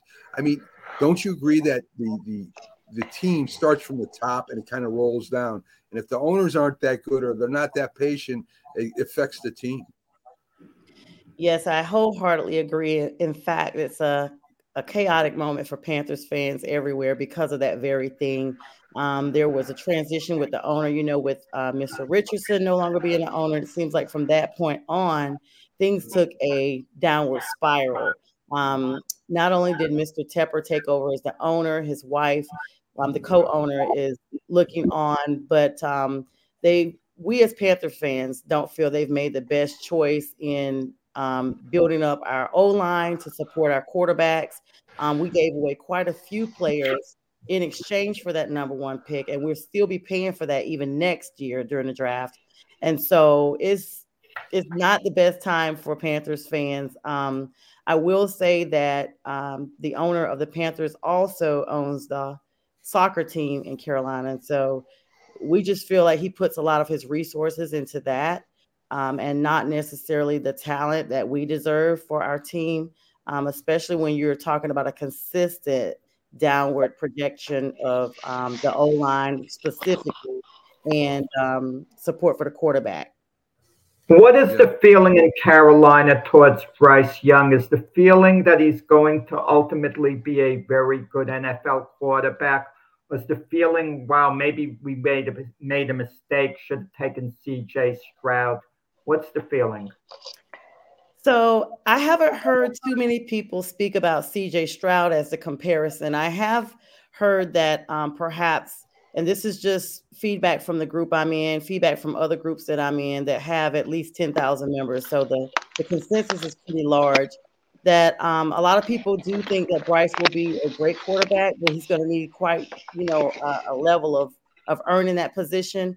I do feel like a lot of us feel like he should not have started right away, that he should have at least had a few games in the hole that he was allowed to shadow Andy Dalton, who is a veteran quarterback. And um, especially with the the dynamic of again, I referenced the O line, who is not that good with protecting quarterbacks in the pocket. Um, when you pair those two together and you look at the overall of what the Panthers have looked like before Bryce even arrived, it's clear that that position was not built as a foundation for Bryce to even come into. And so, with that being the problem, uh, we do tend to think that Andy should have been starting, but not because of you know anything that Bryce could or could not do, but because of the lacking of the O line that we presently have. Um, I'll say, like Dan Orlovsky said, and I, I truly believe, I hope it's not this length of time, but in three seasons, we should be speaking of an entirely different Bryce Young. I will say I've seen quite an improvement in his play. Um, I read that he is one of the most um, skilled pass passers for quarterback right now, even though he is in his rookie year.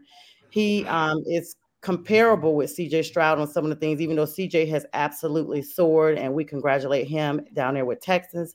But um, Bryce has grown. He has matured, especially since that first couple of games where we saw him line up incorrectly in one of the plays, um, and he was literally nudged over. Um, but we've seen him. He has the brain, and that's why he was drafted for our team because of his skill set mentally. And we know that sometimes it's not all about physicality; it's about the mentality. And Bryce has that. And we think that overall, given some time, that he will um, merge the two together and marry them into being a great quarterback. You know, my question for you, I'm sorry if I if I can jump in here real fast. My question for you is uh, there's been a little bit of a coaching carousel that's happened. And especially with a rookie quarterback, it's never really a good thing to start swapping co- uh, coaches again. But yet, you guys had a short leash or a, a very quick hook uh, with uh, he's in Baylor now, obviously the coach, that your previous coach. Uh, and this guy was supposed, yeah, Matt Rhule, and then this guy was supposed to come in and kind of take in and, and bring you guys to the next level. And obviously, uh, then they got away, way, they gave away kind of all of their uh, assets that they had, the wide receiver and you know a couple of other pieces. To find out now he's not doing very well at all, and ownership having a short fuse do you see maybe another coaching change? That's such a uh, that's kind of a layered question because we never know the coaching. In my opinion, um, it's not been the same since Ron Rivera was released. Um, it has been a carousel from that point on, um, which you know we brought in quite a, a few other coaches. Um, the consensus is we should have kept Steve Wilks. Um, that he looked the more promising of all the carousel of coaches that has come in. We know that um, Frank Reich actually basically came from Indianapolis, a team that he did not turn around even when he was there. And so we're trying to look, you know, it's just, it's really a chaotic situation. I, I'm pretty sure that with the coaching and the quarterback and the O line, it's a disaster across the board. And it's reflective in the record that we currently have. Well, it's not only head coaches. Joe Brady was let go as offensive coordinator, and he's debuting against my Jets today for the Bills as their new offensive coordinator. So tell me Joe Brady's not a good offensive coordinator. It'll make me feel better as far as my Jets' chances today. For currently, maybe so, but overall, I don't think that's consensus. I think he is a good offensive coordinator. I think that the Panthers are literally playing musical chairs with every role because they're trying to find the correct role, and because it's so many different dynamics of you know within the players, within the coaches, that is they just have not um, stitched the two together in any consistent pattern at all. And if you pair that with the fact that the Panthers have not really been playoff contenders for quite some time, even before the quarterback switch. it's just it's just not the best scenario at this time. We literally every Sunday we're like, okay, we're praying now that we could just get out a win. And so when the Panthers, you know, beat the Texans, it was like, oh wow, yeah, maybe you know, again, it's not necessarily on one specific player. It is the dichotomy of everyone. So, so Sonja, I'm I've been outspoken against Bryce Young, and and of course, if you don't know, I'm a Giants fan, so my season is over as soon as yours was. So, uh, it, it it really uh, teams wise, it really doesn't matter to me. I think Bryce Young uh, could get ruined here. I think he's physically he was injured in college. He doesn't have a big frame. I'm not too worried about his height. He really doesn't have a big frame. Uh, he gets hit a lot. And I'm afraid that this kid who does have potential, I don't think he's anywhere close as good as CJ Stroud is. I think CJ Stroud was just above him a little bit in college. And and and I think he can get ruined if they keep him in there and have him play all year. And and then the, maybe the coach gets traded, maybe more players come in and out. And I mean, they could really ruin this kid before he even has a chance to to become something in the NFL and that's actually the the consensus as well. If we have to think about the the total thought of Panthers fans, that is the that summed it up. It's not about necessarily okay, he's not a good quarterback. It's about the combination of what we already had there when he came, and the fact that um, he is documented as one of the most hit quarterbacks already. And despite that, he does become a running quarterback he gets the O line, the pocket collapses on him quite a bit. So even before he comes out of the pocket, he's still hit. So he doesn't necessarily even get the running quarterback, you know, spoke as far as okay, well, he's out of the pocket. No, he's he's targeted every time. And so the the thoughts have come up, the comments are noted that wait a minute, we may ruin this guy, you know, before he can even get started because of the team that he was, you know, put with. Um, However, I have also heard that if he were in San Francisco with Kyle Shanahan and Christian McCaffrey, it would be completely different. If he was down in Texas, who knows what he would be if the roles were reversed with CJ Stroud. But you know, that's kind of how we live in life coulda, woulda, shoulda, and we never know what would have happened.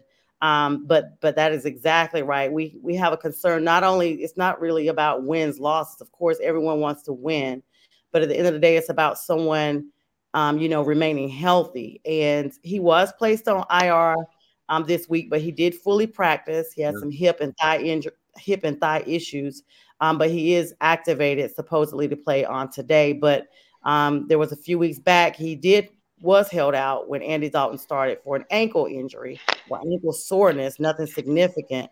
But that clearly is a you know an issue, especially with him having the injury in college as well. Well, well, let me ask you one more question, and then hopefully go with some of the picks we got left over. Um, okay. The Cowboys have one of the best pass rushes in the in the in the NFL, bar none. And you're going to ask uh, you're going to ask uh, Bryce Young to go in there and and play. Why not play uh, DJ Dalton? I mean, that's kind of unfair to Dalton, but I mean, why not play him? Why not give him the week off against this this great pass rush and and let him heal up a little bit? We actually thought that when he was placed on IR that they would start Andy Dalton, the Red Rifle. Um, Andy is one of my favorite players, even back from his Bengal days, and so um, especially with Dallas, like they're high-powered offense. Their defense looks good. I, I'm gonna be honest. I actually have some concerns about the game and and those those two things, especially with Bryce.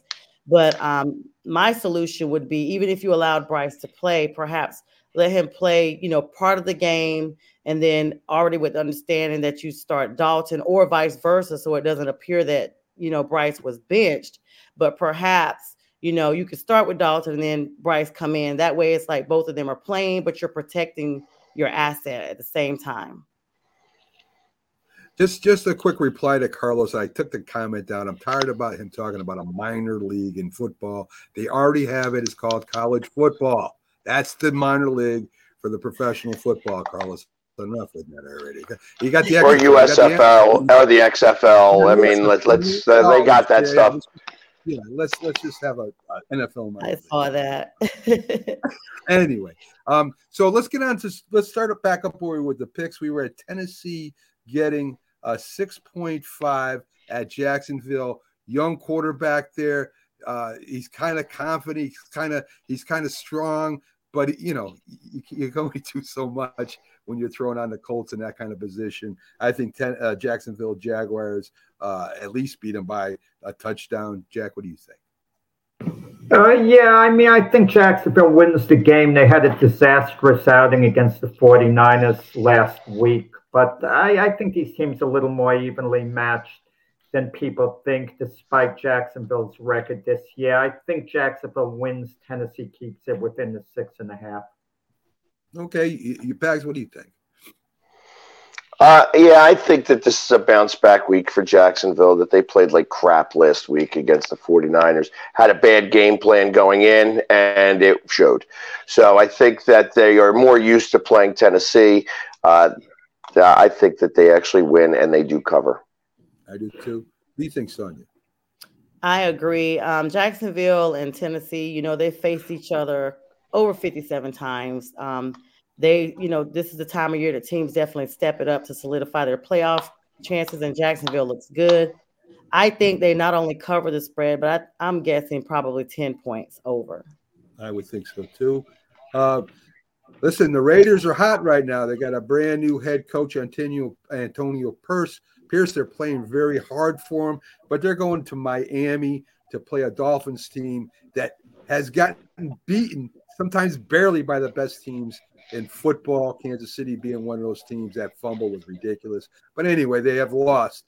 I think Miami comes out and just blows the, the Raiders off the field. I don't think 12 and a half points is enough. What do you think, Jack? Yeah, I agree. I think the Raider defense could be stubborn for a while, but Miami has an underrated defense themselves, and uh, Miami at home, uh, they should win by a couple of touchdowns.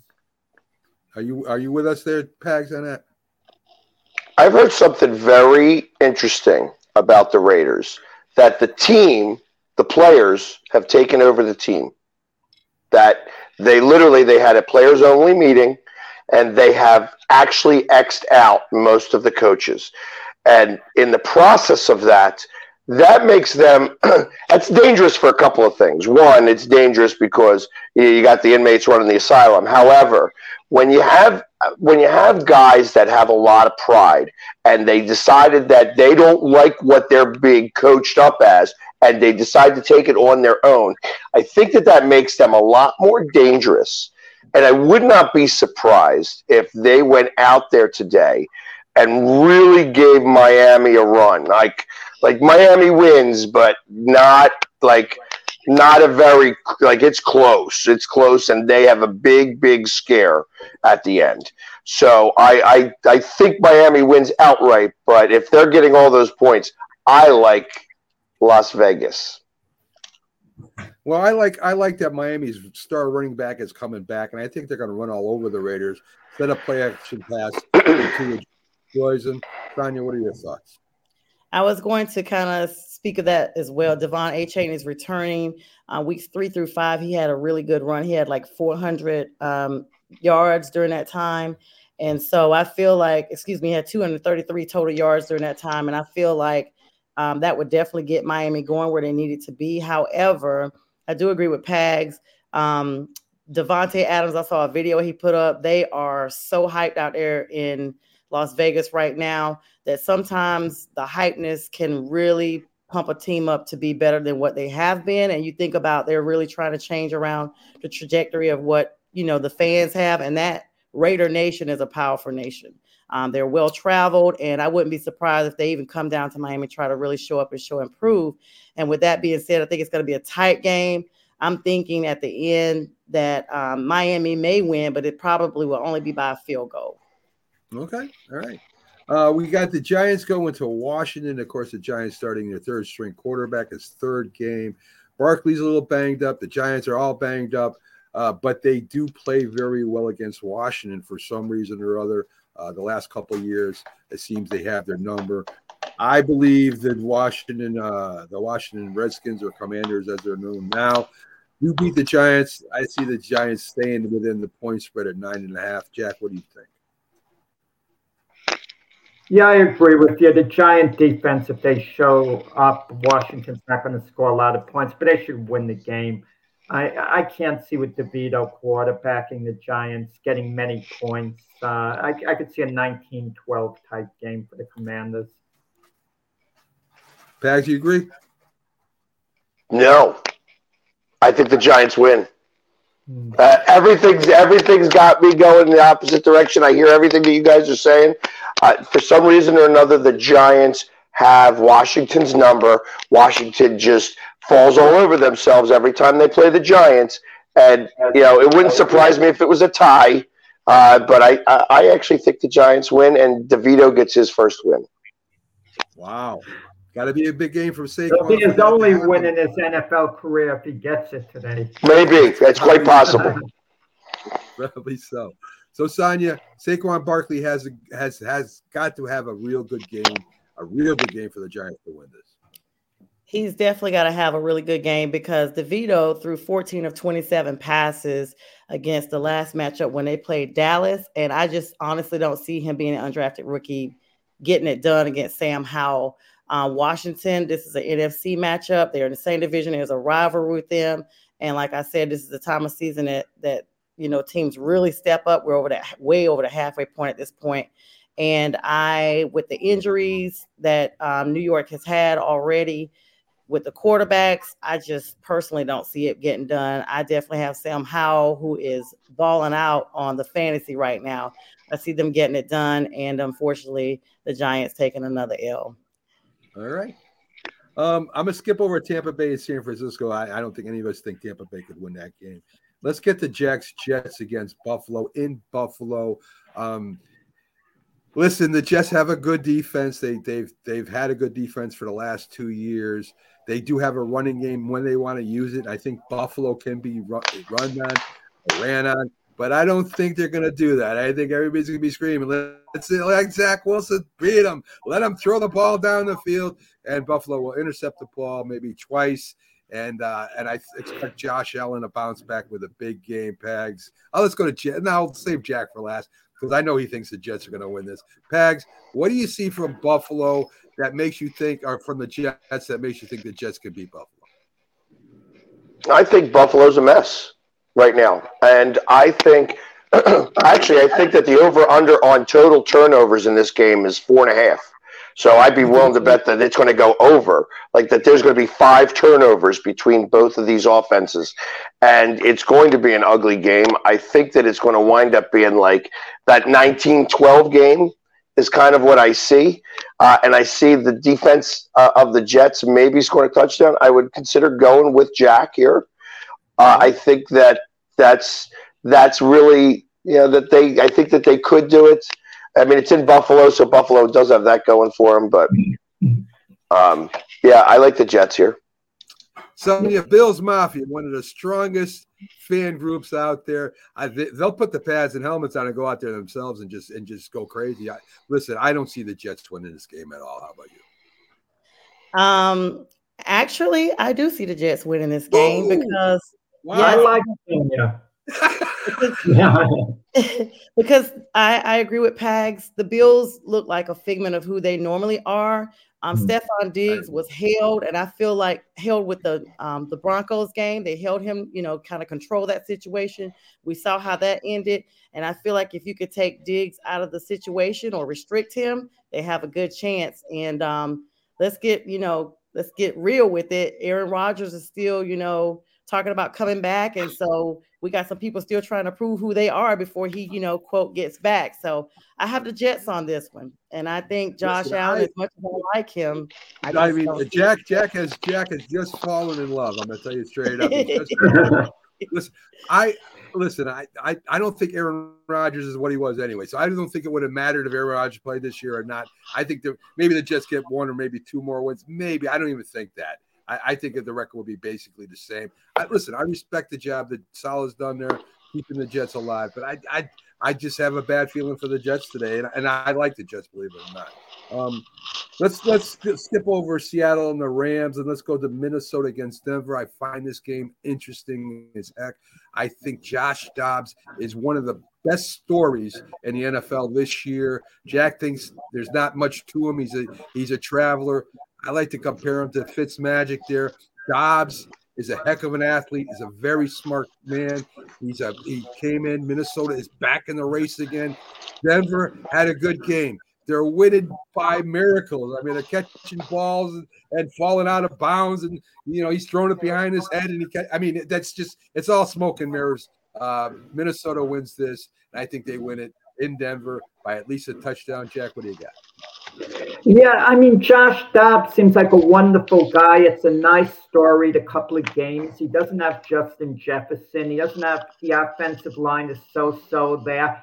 Denver's now peaking. Sean Payton's had time to work with them. Their defense is looking really, really good. It's not what Denver was early in the year. It's what they are now.